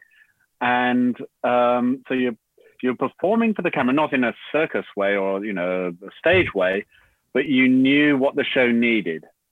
Um, and we really, in production, we really appreciated that and we never wanted to push you to do it. We would never have asked the girls to go off and you know take their tops off and go for a swim. Never in a million years. The fact that they did, well, you know, bit of a bit of fruit for one of the episodes. We'd never have asked people to do anything like that. We just knew you guys would end up doing your doing your thing to try and win the game, and and um, we're so we're so relieved that that's what exactly what you did. And that's the substantial difference that I was getting at, you know, just a moment ago. Because these yeah. days, and the experiences that I've had since, is the producers would ask the girls to go and do that. They yeah. they would try and set up scenarios. They'd try and actually create certain circumstances between different cast members by getting by actually feeding lines to one person to go and give to well, another. Survivor's yeah. always yeah. been almost that sacred show that I mean, obviously there are elements in which, hey, let's throw in this challenge that's going to suit this player because we want to keep them in the game longer. You know, things like that that the US Survivor has done. But for the most part, Survivor is almost still that show where you don't really get a lot of interference. I mean, Matt, obviously you only lasted two days. That's not me making fun of you. I'm just pointing out. But like you, you know, you would have experienced that with the modern Survivor. That that's not really happening, is it? Like, you know, it's still it's a very sacred, almost real reality re- show, still to the truest sense of the word. Yeah, well, I think it's interesting with my season because half the cast were actually celebrities that had been used to the media, but obviously the tribe I was on, it was just the normal everyday people. So of course, yeah, like um, you know, that's why they pick. Yeah, they probably pick someone like me because they know I have plenty to say in front of the camera. So I didn't have that background in media. You know, you don't really think at the time, or how are they going to edit this? You're not thinking like this. A normal person's thinking like this. Where the other tribe, who are full of people that have spent, you know, 10, 20, 30 years in front of the camera, they know what to expect. So that's the difference. But you're right, like they they're not feeding you lines. They they might you know they ask you, oh, well, you had a conversation with this person, what happened, you know, but they just want you to tell the story because they want to get it on camera. If only you lasted longer well, than two days, maybe you might have, said one, something. So I had um, on one particular show that I was on, I uh, faced a situation or saw a situation multiple times where the producers were actually even trying to manipulate the host based on the people they felt the network wanted to stay in the show and all that. So they com- were completely manipulating everything, including who would be um, sort of tossed out at different times based on the network desires, depending on whether the person that was in the show was somewhere else on the network featured. And yeah, you know, really, some of the things that I've uh, come into contact with in in the other reality shows have been you know, diabolically inappropriate. But you know, it's ways. I just want to ask David something, if I can. David, you know, during the obviously you had the surprising aspect of what took place after the reintroduction of Guy and hmm. Justin, but were there other things that took place in challenges or anything else where the outcomes um, seemed to be surprising to you? Were there, were there, it, just all just played out naturally as you thought it would? All played out. We, all we wanted to do is make sure that whoever in, was playing in a challenge, it was a fair, fair, fair game. Everyone had a good chance. Obviously, Imogen and water, that was always going to be a problem. But um, we just wanted to make sure that, you know, frankly, it's a, most of the time it's a sporting event. You know, you want to see who is going to win and how and who's going to surprise. Um, we had absolutely no interest in making one person or one tribe win anything. It, it, it, it wouldn't have added, wouldn't have changed anything in how the story gets told in that episode or over the arc of the entire series. So no, we had absolutely no interest in who won. No, I, let's get no, let's more, get it done, and I hope the challenge works. I, I meant more in, in the sense of um, obviously you have, without trying to manipulate anything, you have some expectations as to how you think might things might turn out. Was there anything that was surprising at all? I, I, I we didn't even have expectations, frankly. Right. Other than my only expectation was that any returnees would be the first to be booted out again. Yeah. Um, and that worried me slightly because it, it would be then predictable. Yeah. Um, which it turned out not to be. I'd love to sort of you know, bring this to a close with some some just quick fire questions, just some you know little things here to kind of get some memories. And there's one big question I want to close out on, which is something that Matt touched on. Um, but similar to what I asked Amber, and again, I know we kind of went over this in each of your individual ones here, but maybe there could be some things you can share it here. Best memories out there in Vanuatu that you had at any point in the game? Uh, I'm going to start with Justin. Uh, you know, do you have sort of a, a, standout for you that even if you didn't talk about in the interview that's come to mind since we, we spoke? Yeah, I, I, I think when we took that helicopter ride to the volcano and Um, I was I was just I'll never forget in my life. I I the volcano burst a bit in front of me. A rock went over my head, and I realised I was a bit too close. and um, I just something I'll never forget is landing on a vol- volcano and walking up the volcano and seeing all the lava. I've just take I'll take I'll take it with me to my grave. It was amazing, just mm. amazing. Mm. One thing, David uh, Mason, that we've spoken a lot on Matt and I on our episode since we interviewed you is two things. Is that a probably not a dud challenge in the entire season. It might be the only mm. Australian Survivor season that is 100% perfect in all the challenges. And B, some of the best rewards, if not the best rewards I've ever seen on Australian Survivor, because you were talking about that cultural element to, to, to bring Justin and the crew to a volcano, to have the the bungee jumping that I know we talked about because that was a Who Dares Wins challenge, and just things like that that that make the season so memorable. So um, yeah, definitely. Uh, I know we talked a little bit about in our interview with you, but that's one thing that Matt and I have very high praise for season two of Australian Survivor are the challenges and the rewards. Mm. You're welcome. Uh, I don't know if you want to say anything else there, but uh, we'll, we'll, we'll, go on there. Uh, David Oldfield, best memory for you out there in, in Vanuatu? I don't think there's anything particularly that I could isolate. Um, I, as I, I enjoyed the whole experience. The, the the thing which I felt was unusual, I, I think probably people may have thought was unusual, was that I actually found it really quite relaxing. And I, I told this to you guys. You know, I, I had great sleep. Um, you know, we were living this kind of, kind of semi Stone Age existence where the sun went down, and very shortly after the sun went down, we pretty much went to bed. So I went to, uh, you know, I went to sleep earlier in the night than I'd ever been to sleep in my life before, and so we were pretty much, you know, in this Stone Age scenario of keeping the fire. We had to keep the fire going somehow. We put covers on it, things like there was these embers because it was too hard to get it, you know, lit. We didn't have matches, so it was going to be too hard to get it lit the next day. And I enjoyed all that aspect of it, but I, I really did. I had good sleep. Um, I went to sleep pretty much after sundown and then woke up pretty much before sun up. And I actually found it being removed from mobile phones and the media and newspapers and everything else. I actually found the whole thing kind of relaxing in that sense. And I went into it with no expectation of, of winning. Um, and so, you know, I wasn't sort of disappointed at all in any of those aspects. And, and on that, I have to say that it's all very well for us to pick bits and pieces as to what may have been different. And even, even this evening, um, as we've been doing this, I was thinking, you know, might it have been different if we'd have voted off Justin instead of Amber when we did?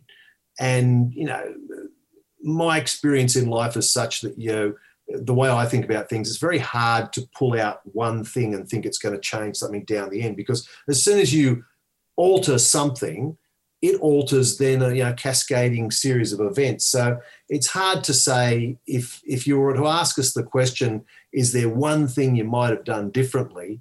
I could probably come up with 20 things I might have done differently, but the reality is would any of those things change the outcome to being better or worse where I was concerned? I, I, don't begrudge Guy winning. I think that Guy should have ultimately win. That's nothing against you, Justin. I just thought, you know, Guy has always been such a, you know, a physical competitor that he was the right person to win. And once it all happened, that the reintroduction was done and all that, it was my expectation, you know, sincerely that it should go that way, and, and it did. And probably that was part of because I didn't ever expect to win myself. So, you know, for me, there wasn't one standout thing. I'm not sure there was anything that any of us could have done to change any aspect of it if we could have, in hindsight, done so that would have altered things in a way that would have been able to be seen because of the cascading effect of so many other things that change when you pull the plug on one thing in a historical matter. Um, yeah. It was it was good. I enjoyed it. As I said earlier, I, I would have gone straight back in. Perfect. Guy, yourself, I mean, I guess the obvious one is winning, but I mean, uh, you know, outside yeah. of that. I mean, I mean, David's right with, um, you, you, like the Survivor and, and having watched it over the years, it's very liquid. It just moves constantly. Um, it's a moving chessboard that you, you can predict a little bit, but you can go insane if you go overboard with that. There's certainly that um, aspect to the show. I mean, you, you do have to have your eyes on different scenarios, but you're right, mate. You change one thing and it changes all these other things down the down the line. So you, you know, that's why some people play Survivor and you know, and they they literally just just fluff their way through to the end and they're no great threat and they don't win, but they get to the last two or three, as opposed to other incredible um, performers that don't go far because people work it out and they get rid of them. So you know it, um, that's what Survivor's about. For me, um, I mean certainly with, with, what Justin said, that you know you went up on that helicopter and and props to David Mason for spending his cookies on the um, the helicopter ride and just that trip up to that volcano because um, yeah, like I'll always remember that. That was um, that was amazing. And you're right. I remember Justin going further forward than I did, and this rock went over his head and landed not far from me. I thought, shit, this thing's real. yeah, it's actually it's actually a dead set volcano. So um, so that was memorable. Um, but but there isn't one situation, a bit like David was saying. For me personally, I went on the show to win. David went on to to just to do it, and, and we heard from Amber why she went on, and we we heard why Justin went on, and we're all four of us are different with our approach of why we went and did Survivor. The the thing for me is because I was such a Survivor fan, um, David Mason did a hell of a job of creating what Survivor is because I felt like I was in Survivor for the days I was there. So, you know, to give him credit for a limited budget and to appease certain celebrities that make a soft skinned and, uh, and, and could throw a tantrum at any time, as opposed to others. And I could name names, but I'm not going to. Mate, you created what felt like Survivor. And I know we did this podcast earlier where you asked me about what it was like. And I'm like, mate, it is Survivor because it felt like Survivor. And what I what I sat down on the lounge as a kid watching was what was it felt like when I was in it. And you can, you can't get any better than that for me because yeah, I got to win it, but to experience being in Survivor and that feeling exactly like what it was. So I never went to bed in that shelter going, oh yeah, it's sort of like Survivor, like I thought it was going to be, but but not as much. It, mate, I was in Survivor. So I got I got to live the dream. So if you love it and you're a fan and, and you're that person that goes, I would love to be in that one day, mate, I got to compete.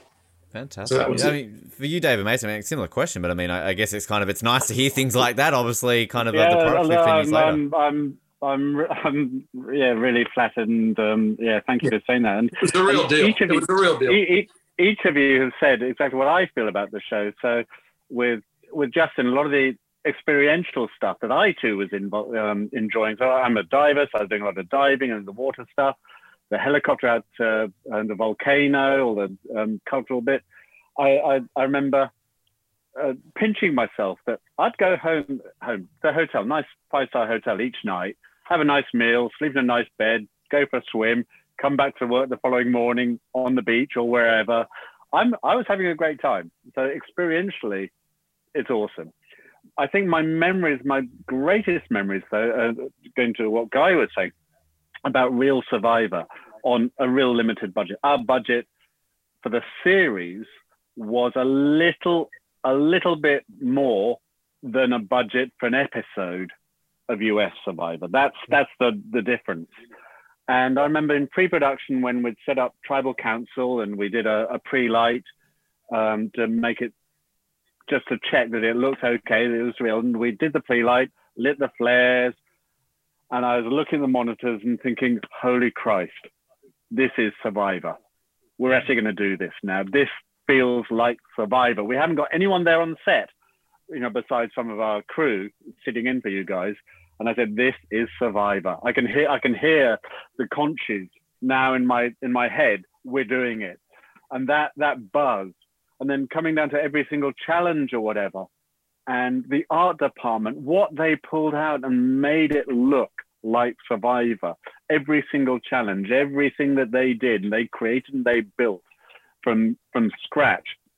And it some of it looked fabulous. Some of it was small scale, some of it was big scale, but it looked fabulous. Looking at the rushes each night and thinking, "Yep, this is Survivor. This looks big. This looks every bit as big as the US show. But my biggest memory was the end of the final episode and the relief. I, I didn't care who. I couldn't. I could basically couldn't even remember who won. Frankly, the oh, relief. I'll, I'll interrupt. Okay, cut, cut. That's a wrap. We've done it. We've got a show in the can. Well done, everyone. And just the relief that yes, we've actually got this show nailed. Fantastic. Um, and and if I can just finish it off, I just want to thank the whole cast for putting up with us because we put you guys through shit and you returned and just delivered a cracking show for us and for the Australian audience. You guys made my life easy. Not all the time, but 90% of the time, you guys made my life and our life in production and making TV so easy because you just played the game and you delivered. And wow. when it came out on the show, and so thank you guys for doing that. Great. I love it. I love the love fest. And just just transitioning into the, the big question I wanted to ask, and I know we touched on this with you, David, and a few of you as well. It I always like finding about the legacy. I mean, what we're doing on this show is to celebrate the legacy of your season, to acknowledge it. We're doing that with all the seasons, no matter what network they are of Australian Survivor. And just on this, since we spoke to you, uh, David Mason, and, and, a lot of things have gone down. Guys talked at length about how he was called by Channel 10, so kind of there is this weird almost connection that exists now between the eras of Survivor. We're just about to see now in 2022 that Big Brother, now on Channel 7, is doing a returning player season acknowledging all errors of Big Brother. So they are bringing back Channel 10, they're bringing back Channel 9 and Channel 7. Now, obviously, as we know, Big Brother was a much bigger show, and it would be very hard for Channel 7 to do a All Stars returning player without acknowledging the Channel 10 and the Channel 9 one. Survivor's a different beast because it exists very differently. And Matt touched on obviously his season, and a thing we've argued is that this champions versus contenders format almost puts this season into the fact that it is more of a legit survivor now because you've got half celebrities now, kind of what they're doing on Channel 10 now. I guess my long winded question to each of you what would you like the legacy of season two of Australian Survivor to be? Would you like there to be more acknowledgement or, or Channel 10 to potentially be like, hey, yes, Guy, we want you on. David Oldfield, we want you. Justin, like, give me, I don't know, I'm asking 50 questions in one here. I'll start with you, David Mason, because you were the last one there and you're the EP. But legacy, is there anything that you think would like to be now that say about the legacy of your season to anybody listening or watching today? I, th- I think my thoughts are, is is a negative. Um, I don't think what we did was the greatest survivor in the history of Survivor. Um, because of all our manipulations, frankly, which muddied what Survivor should be. I would like, I would like to think that we didn't screw the format, that we didn't screw it up. For Survivor fans, they felt that it was legit Survivor, even though, frankly, a celebrity survivor isn't doesn't quite feel like a real survivor, and having returnees and all this, mm, not quite real. But I'd love Survivor fans and the you know wider audience to think it was Survivor and it was entertaining. I'd agree with that, hundred uh, percent. Guy, you're the winner. Anything to add on, on the legacy? I know again well, we mentioned last I week. But... I think, I look, I'd love um, I'd love Channel Channel 10 to be able to go and, you know, basically give the audience the opportunity to see other people that could perform well in Survivor have a crack. I mean, at the end of the day, you, like what David Mason was given was some money to put on Survivor to entertain the audience and get people watching it, get eyeballs on watching it on the screen. And it makes sense that if you've got talent that have done it before, that have done well, then why wouldn't you pit them up against other people that have done well as well? Because 100%. you know, for you guys that are um, that are, are, Survivor fans, then you're like, I'd love to see how David Oldfield will go against you know the crew now if he yeah. came back. So you know, it, to me, it just seems like well, it just makes sense, and this whole network rivalry should just be put put in its place based on the fact that Survivor, Survivor, it's the first and real reality TV show that's still standing today because the formula's right the rest of them go by the wayside. And it's the only one I was willing to do. And ironically, I could have signed a contract to go and do the ice skating, celebrity ice skating um, thing that was on for a, a, fleeting moment. Didn't sign it, and that was the same time that David Mason was filming Survivor. So I wouldn't have even been able to do Survivor had I done that. So to me, it's like let the people in that did well in it and see how they go. Well, another another show too, Justin, that you were involved in. We've just had um, Dancing with the Stars All Stars earlier this year. That was on two different networks. They brought back again, so it's it's not unheard of for shows that have crossed different networks to bring back people. So it's just it would be nice of, of, of Channel Ten to to acknowledge that. Just quickly, one final question, and I'll I'll acknowledge each of you, and we'll say goodbye. Justin and David, right now, Justin, clear it up to David Oldfield on the line right now. Did you break his pot? I cannot, I cannot remember. Um, you know, I, you I love stirring the pot. So and breaking it and breaking it. Shit, you know, I've never been too subtle in the kitchen. I, am pretty heavy-handed with everything I do. So yeah, mate. You David, know? anything uh, anything to get out after 15 years about your precious pot being broken? no, look, uh, it's fair. It's fair to say that uh, if I was ever concerned about Justin breaking it, I, it was probably only for the cameras anyway.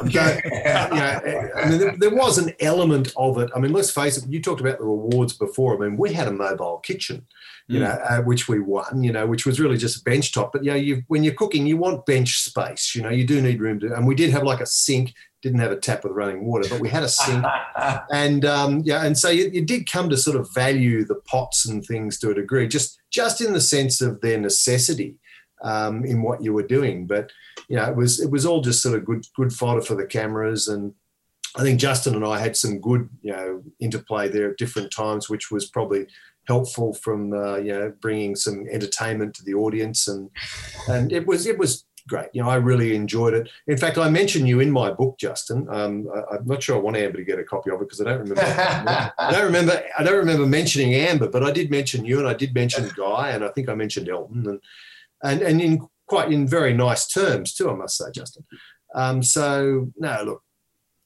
I don't have a single hard feeling about the entire thing, except I always have. It was a learning experience for me. It was a learning experience that I can make a mistake. I've always knew I could make lots. I don't think you didn't make a mistake, mate. You, you just the numbers went against you. They didn't well, yeah.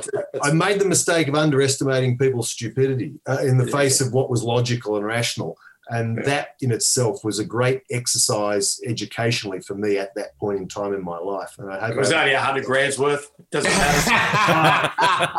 yes, I wasn't all that fussed about it. And you know that not a lot of people know that that didn't even change me. Didn't change me. I know. I, I, was. It would have been helpful. Would have been a lot more helpful now than it was back then, to be frank. but, but sometimes, in all credit, when you're hungry and you're tired and you're on the island. We're doing the best what we can with with what we're given.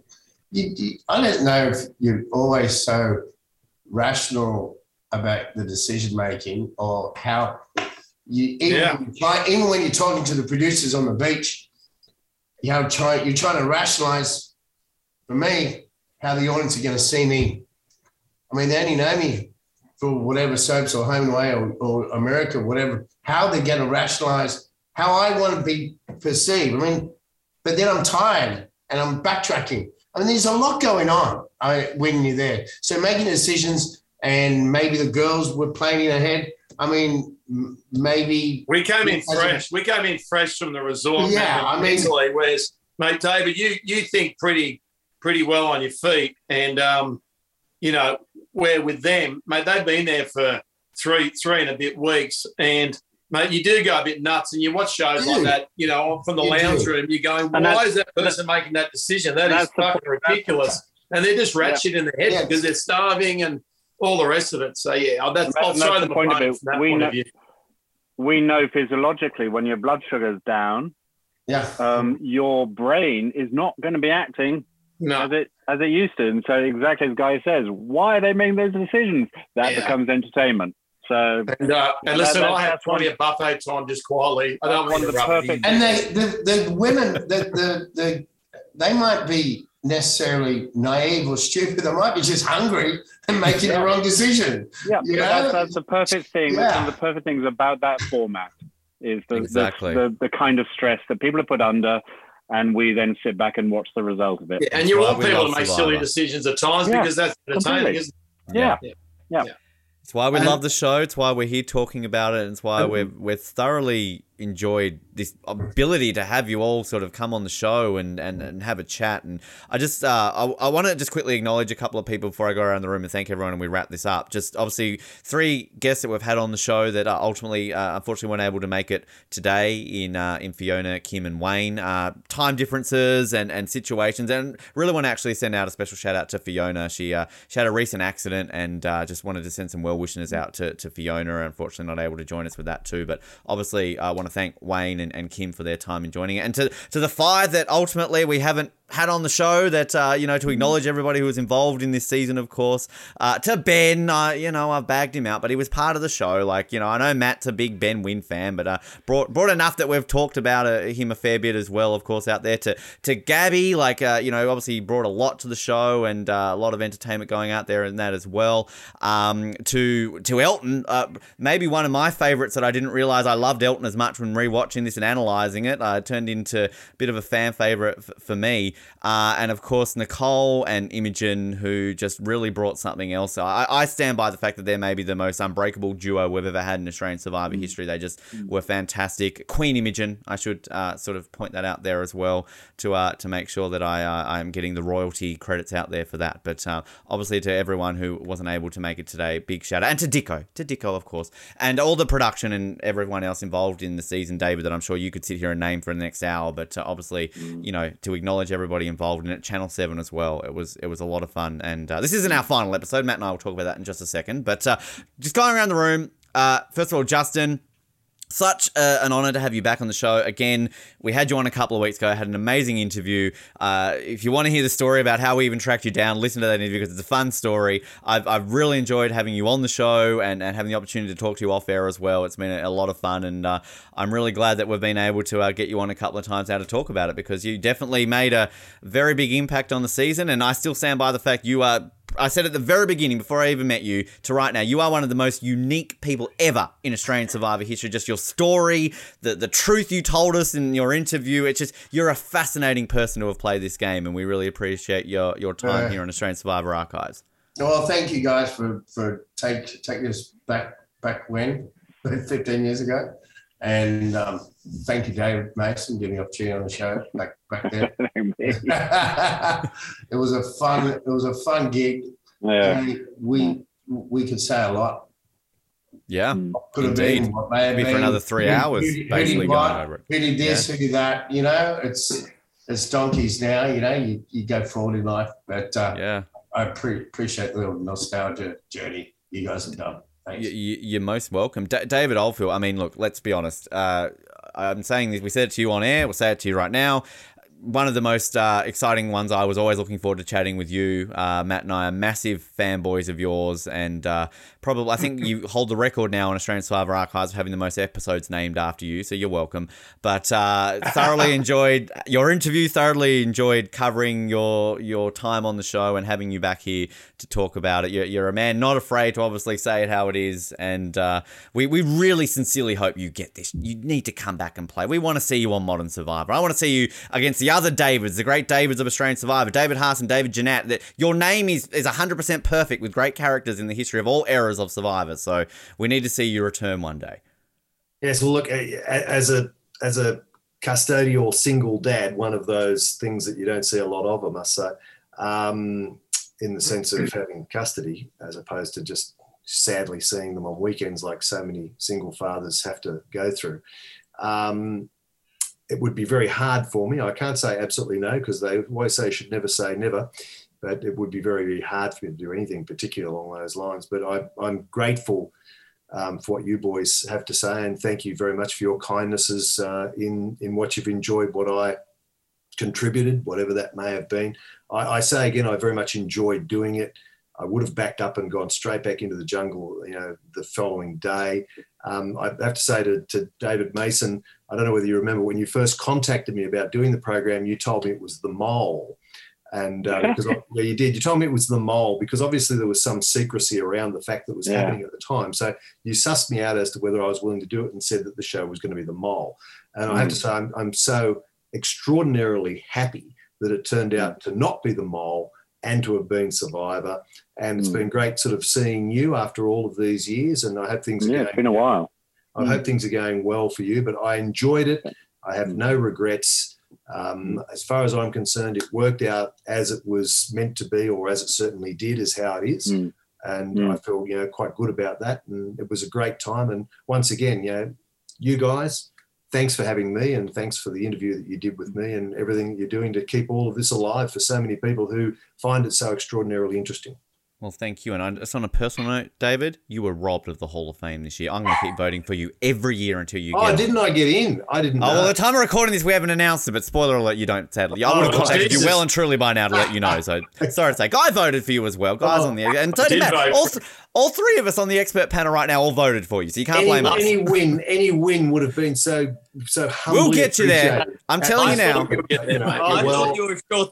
I thought you were a sure thing, David, and I only just found out just before this this uh, reunion that you didn't get in. I couldn't. I'm, I'm- I'm- filthy.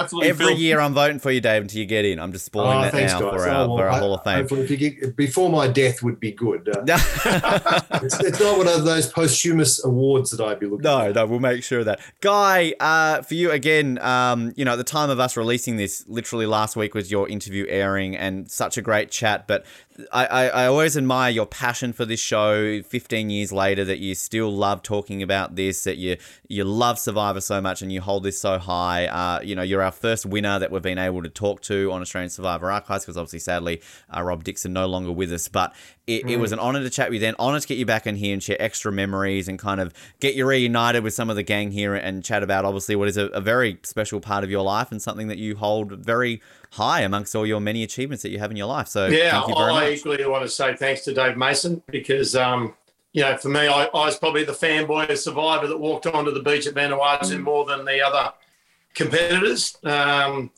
and and for me, I got I got the ultimate, you know, opportunity. I, I've knocked back um, other reality shows, so I didn't want to do them, and and I, I wouldn't do another reality show other than Survivor if I got asked as well. So. Um, yeah, I'd love nothing more than to uh, to team up with Justin and David, who I, I call friends, and, and they've become friends since Survivor. I didn't know either of them before that, and we're, we're, we're the three. I'm mates with both of them, and and, and was with Elton as well, and um, and yeah, it was just a- an awesome experience, and and to you guys for for putting on the podcast and doing this, you know, like what you've done for us is is you know brought back 15 years ago memories that we we've all shown that we love to death. And um, for me, I, I sort of know when Survivor was because my youngest daughter, Phoenix, was born sort of three months after I came back from Survivor. So um, my wife, Helen, went over there um, when I initially got voted out because I was on the um, on the jury and she came over for a holiday and she was heavily pregnant and um, and she's a bigger Survivor fan than I am.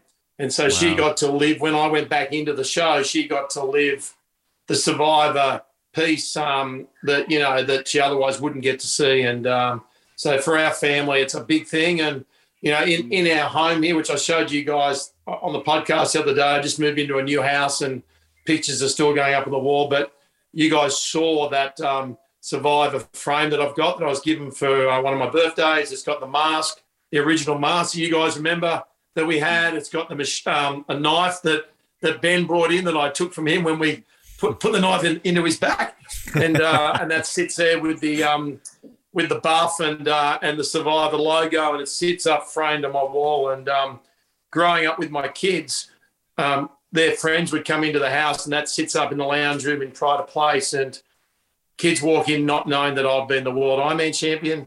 They don't know all the other things that I've done. And when when the kids walked in and they saw that on the wall, mate, it was the greatest moment for my kids when their friends said, "Did your dad win Survivor?" Fantastic. So um, yeah, and that that'll stand with me for the rest of my life. So um, yeah, I couldn't be happy. Guy, was Good your on. wife your wife still in Vanuatu when, with- like, at that final jury where you won? Yeah. Yeah. So was she actually she wasn't on set? Um, no, no, but um, uh, I know Dave, Dave Mason. Shit, they weren't on. They weren't behind the scenes, were they? I can't. I can't remember. She, she, we we might have actually got everyone to set for their final tribal council. I think. Yeah. I can't remember. Preempting what they do on Channel Actually, 10. yes. Yes. No, they weren't. They weren't. They were back at the resort. I remember now. Okay. I remember going back, and um, yeah. So no, they weren't. But um, but she got to live the whole experience of just being at the resort and coming back, and you know, and they they were behind the scenes a bit. So yeah, it was uh, fantastic for the whole family. Yeah, it was uh, just an amazing moment. Nice, nice. Dave Mason, uh, final uh, thanks to you. You were, as I said, our very first guests that we had on way back. Mm. I think it was episode two of this season, mm. essentially, and mm. Uh, set the bar high. Got all the stories, and we've learned a lot since. And uh, so, so honoured that you're being able to join us again. I've had the pleasure now to interview you a couple of times. I did you on uh, off the podium. Listen to it, great interview talking about the Sydney Olympic bid. But um, yeah. I, I, appreciate uh, you chatting and, and spilling some more secrets about the show, and uh, obviously something that again, similar to Guy, you're, you're very proud of. 15 years later, that you were a part of, and uh, we we definitely are happy to help you share these memories after all these years. Well, well, thank thank you to you guys for pulling these memories out from all of us. Um, I hope it's been interesting, entertaining for the audience. It's certainly been fun for me um, to relive a lot of this and to think about it with 15 years of hindsight and still have a lot of pride in it. I don't, you know, I don't have pride with every TV show I've made, but I, I have pride with Survivor, and um, it's it's really enjoyable to relive that. Well, and we're glad David, we can help. The reboot of the mole coming. oh God, I'd love to do that. that, that the mole is the one show I would um, come back and do TV again for. Oh, um, get Grant back. Don't get Tom fucking Williams. Grant. Right? No, I know. I'll tell. Don't, don't tell me about it. Oh, yeah. yeah. That's when I stopped watching. I think we um, talked about this. I st- I could not stomach watching him host that show. I'm like, that is not Grant Bowler. I, I, I won't watch I the new Amazing Race because it's not Grant Bowler. Yeah. I couldn't Jeez. stomach shooting it. He was he was foisted on me, foisted on the show. Hashtag bring back Grant. He should be uh, doing yeah. all the things. Uh, we're yeah. going to close this off now. Obviously, usually in an interview, we'll kind of cut it now and we'll Matt and I will do a wrap up. But for a reunion, we, we, we wrap it up on air right now. And I'll, I'll hand over to you, Matt, to close it out properly. But I just want to say uh, to, to everybody who's uh, been on the show, as I said, everybody that's been on this episode, thank you so much. This isn't our last episode for season two. We've got one more to do. Matt and I will be back uh, next week, possibly with Cable, and we'll just do our general wrap up of the season, going over everything that we haven't covered or want to kind of go over again. We'll have some questions to get to. We'll have a competition as well. We'll be drawing out next week to get excited. And Matt, we're also going to do that great idea that you came up with recently where we are going to recast Celebrity Survivor 2021 style. So we're going to take every single person from the 2006 season. So we're going to find the soap star. We're going to find the modern Justin Melvey. Who would be the Justin Melvey on this season? Who would be the Nicole Dixon on this season? Who would be the controversial politician, David Oldfield style 2021? Who would be the Iron Man who loves Survivor and David and the Guy Leech? We're even going to find who would be the Ben Wynn. And no, uh, Matt, it's not me. You can't put me on the cast, all right? That's not fair. Uh, I've got more personality than that guy. Uh, but we're looking forward to that next week to close out season two in style. And Matt, I, I'll hand it over to you to say uh, our final farewells. I would say thanks everybody for listening, and uh, we look forward to closing out season two of Celebrity Survivor next week in style. Yeah, just quickly, guys. Just want to first off, um, David Mason, thanks for everything you've done with this season, mate. Like I know it was 15 years ago. We know how what what a stressful time would have been. But mate, in the end, you did a great job, and uh, you know it's it's great that we can still talk about it now. To the rest years for the cast, thanks for. Uh, putting yourselves out there. Obviously, everyone was there for different reasons, and uh, but at the end of the day, you all said yes, and and you made made for a good season of Survivor. So thanks for that, and for our listeners who who have been keeping track this whole time, um, thanks to them for listening on, and I hope that having this little reunion, something that probably no one thought would ever happen. I hope you enjoyed the last couple of hours and um, and yeah, look forward to doing the wrap up uh, episode next week. Perfect. Well, we'll close it out. Guy Leech, one final question. We like to close out with a song. We've done it differently this season. Last season, we just used the score and played a bit of music with it. This season, we've just chosen random songs. You are the winner of this season. I feel right now you can choose any song you want. We don't give a shit about copyright here on Australian Survivor Archive, so they can sue us eventually. Give us a song, a favorite song, a song that reminds you of 2006, maybe when you were winning this. Like, what would you like us to close out on the show? Let's, let's close out with uh, Guns and Roses. Guns N' Roses, "Welcome to the Jungle." Beautiful. That is perfect. Closing off with that. We'll be back next week with the final episode for season two of Australian Survivor. And until then, thanks for tuning in, and we'll speak to you then.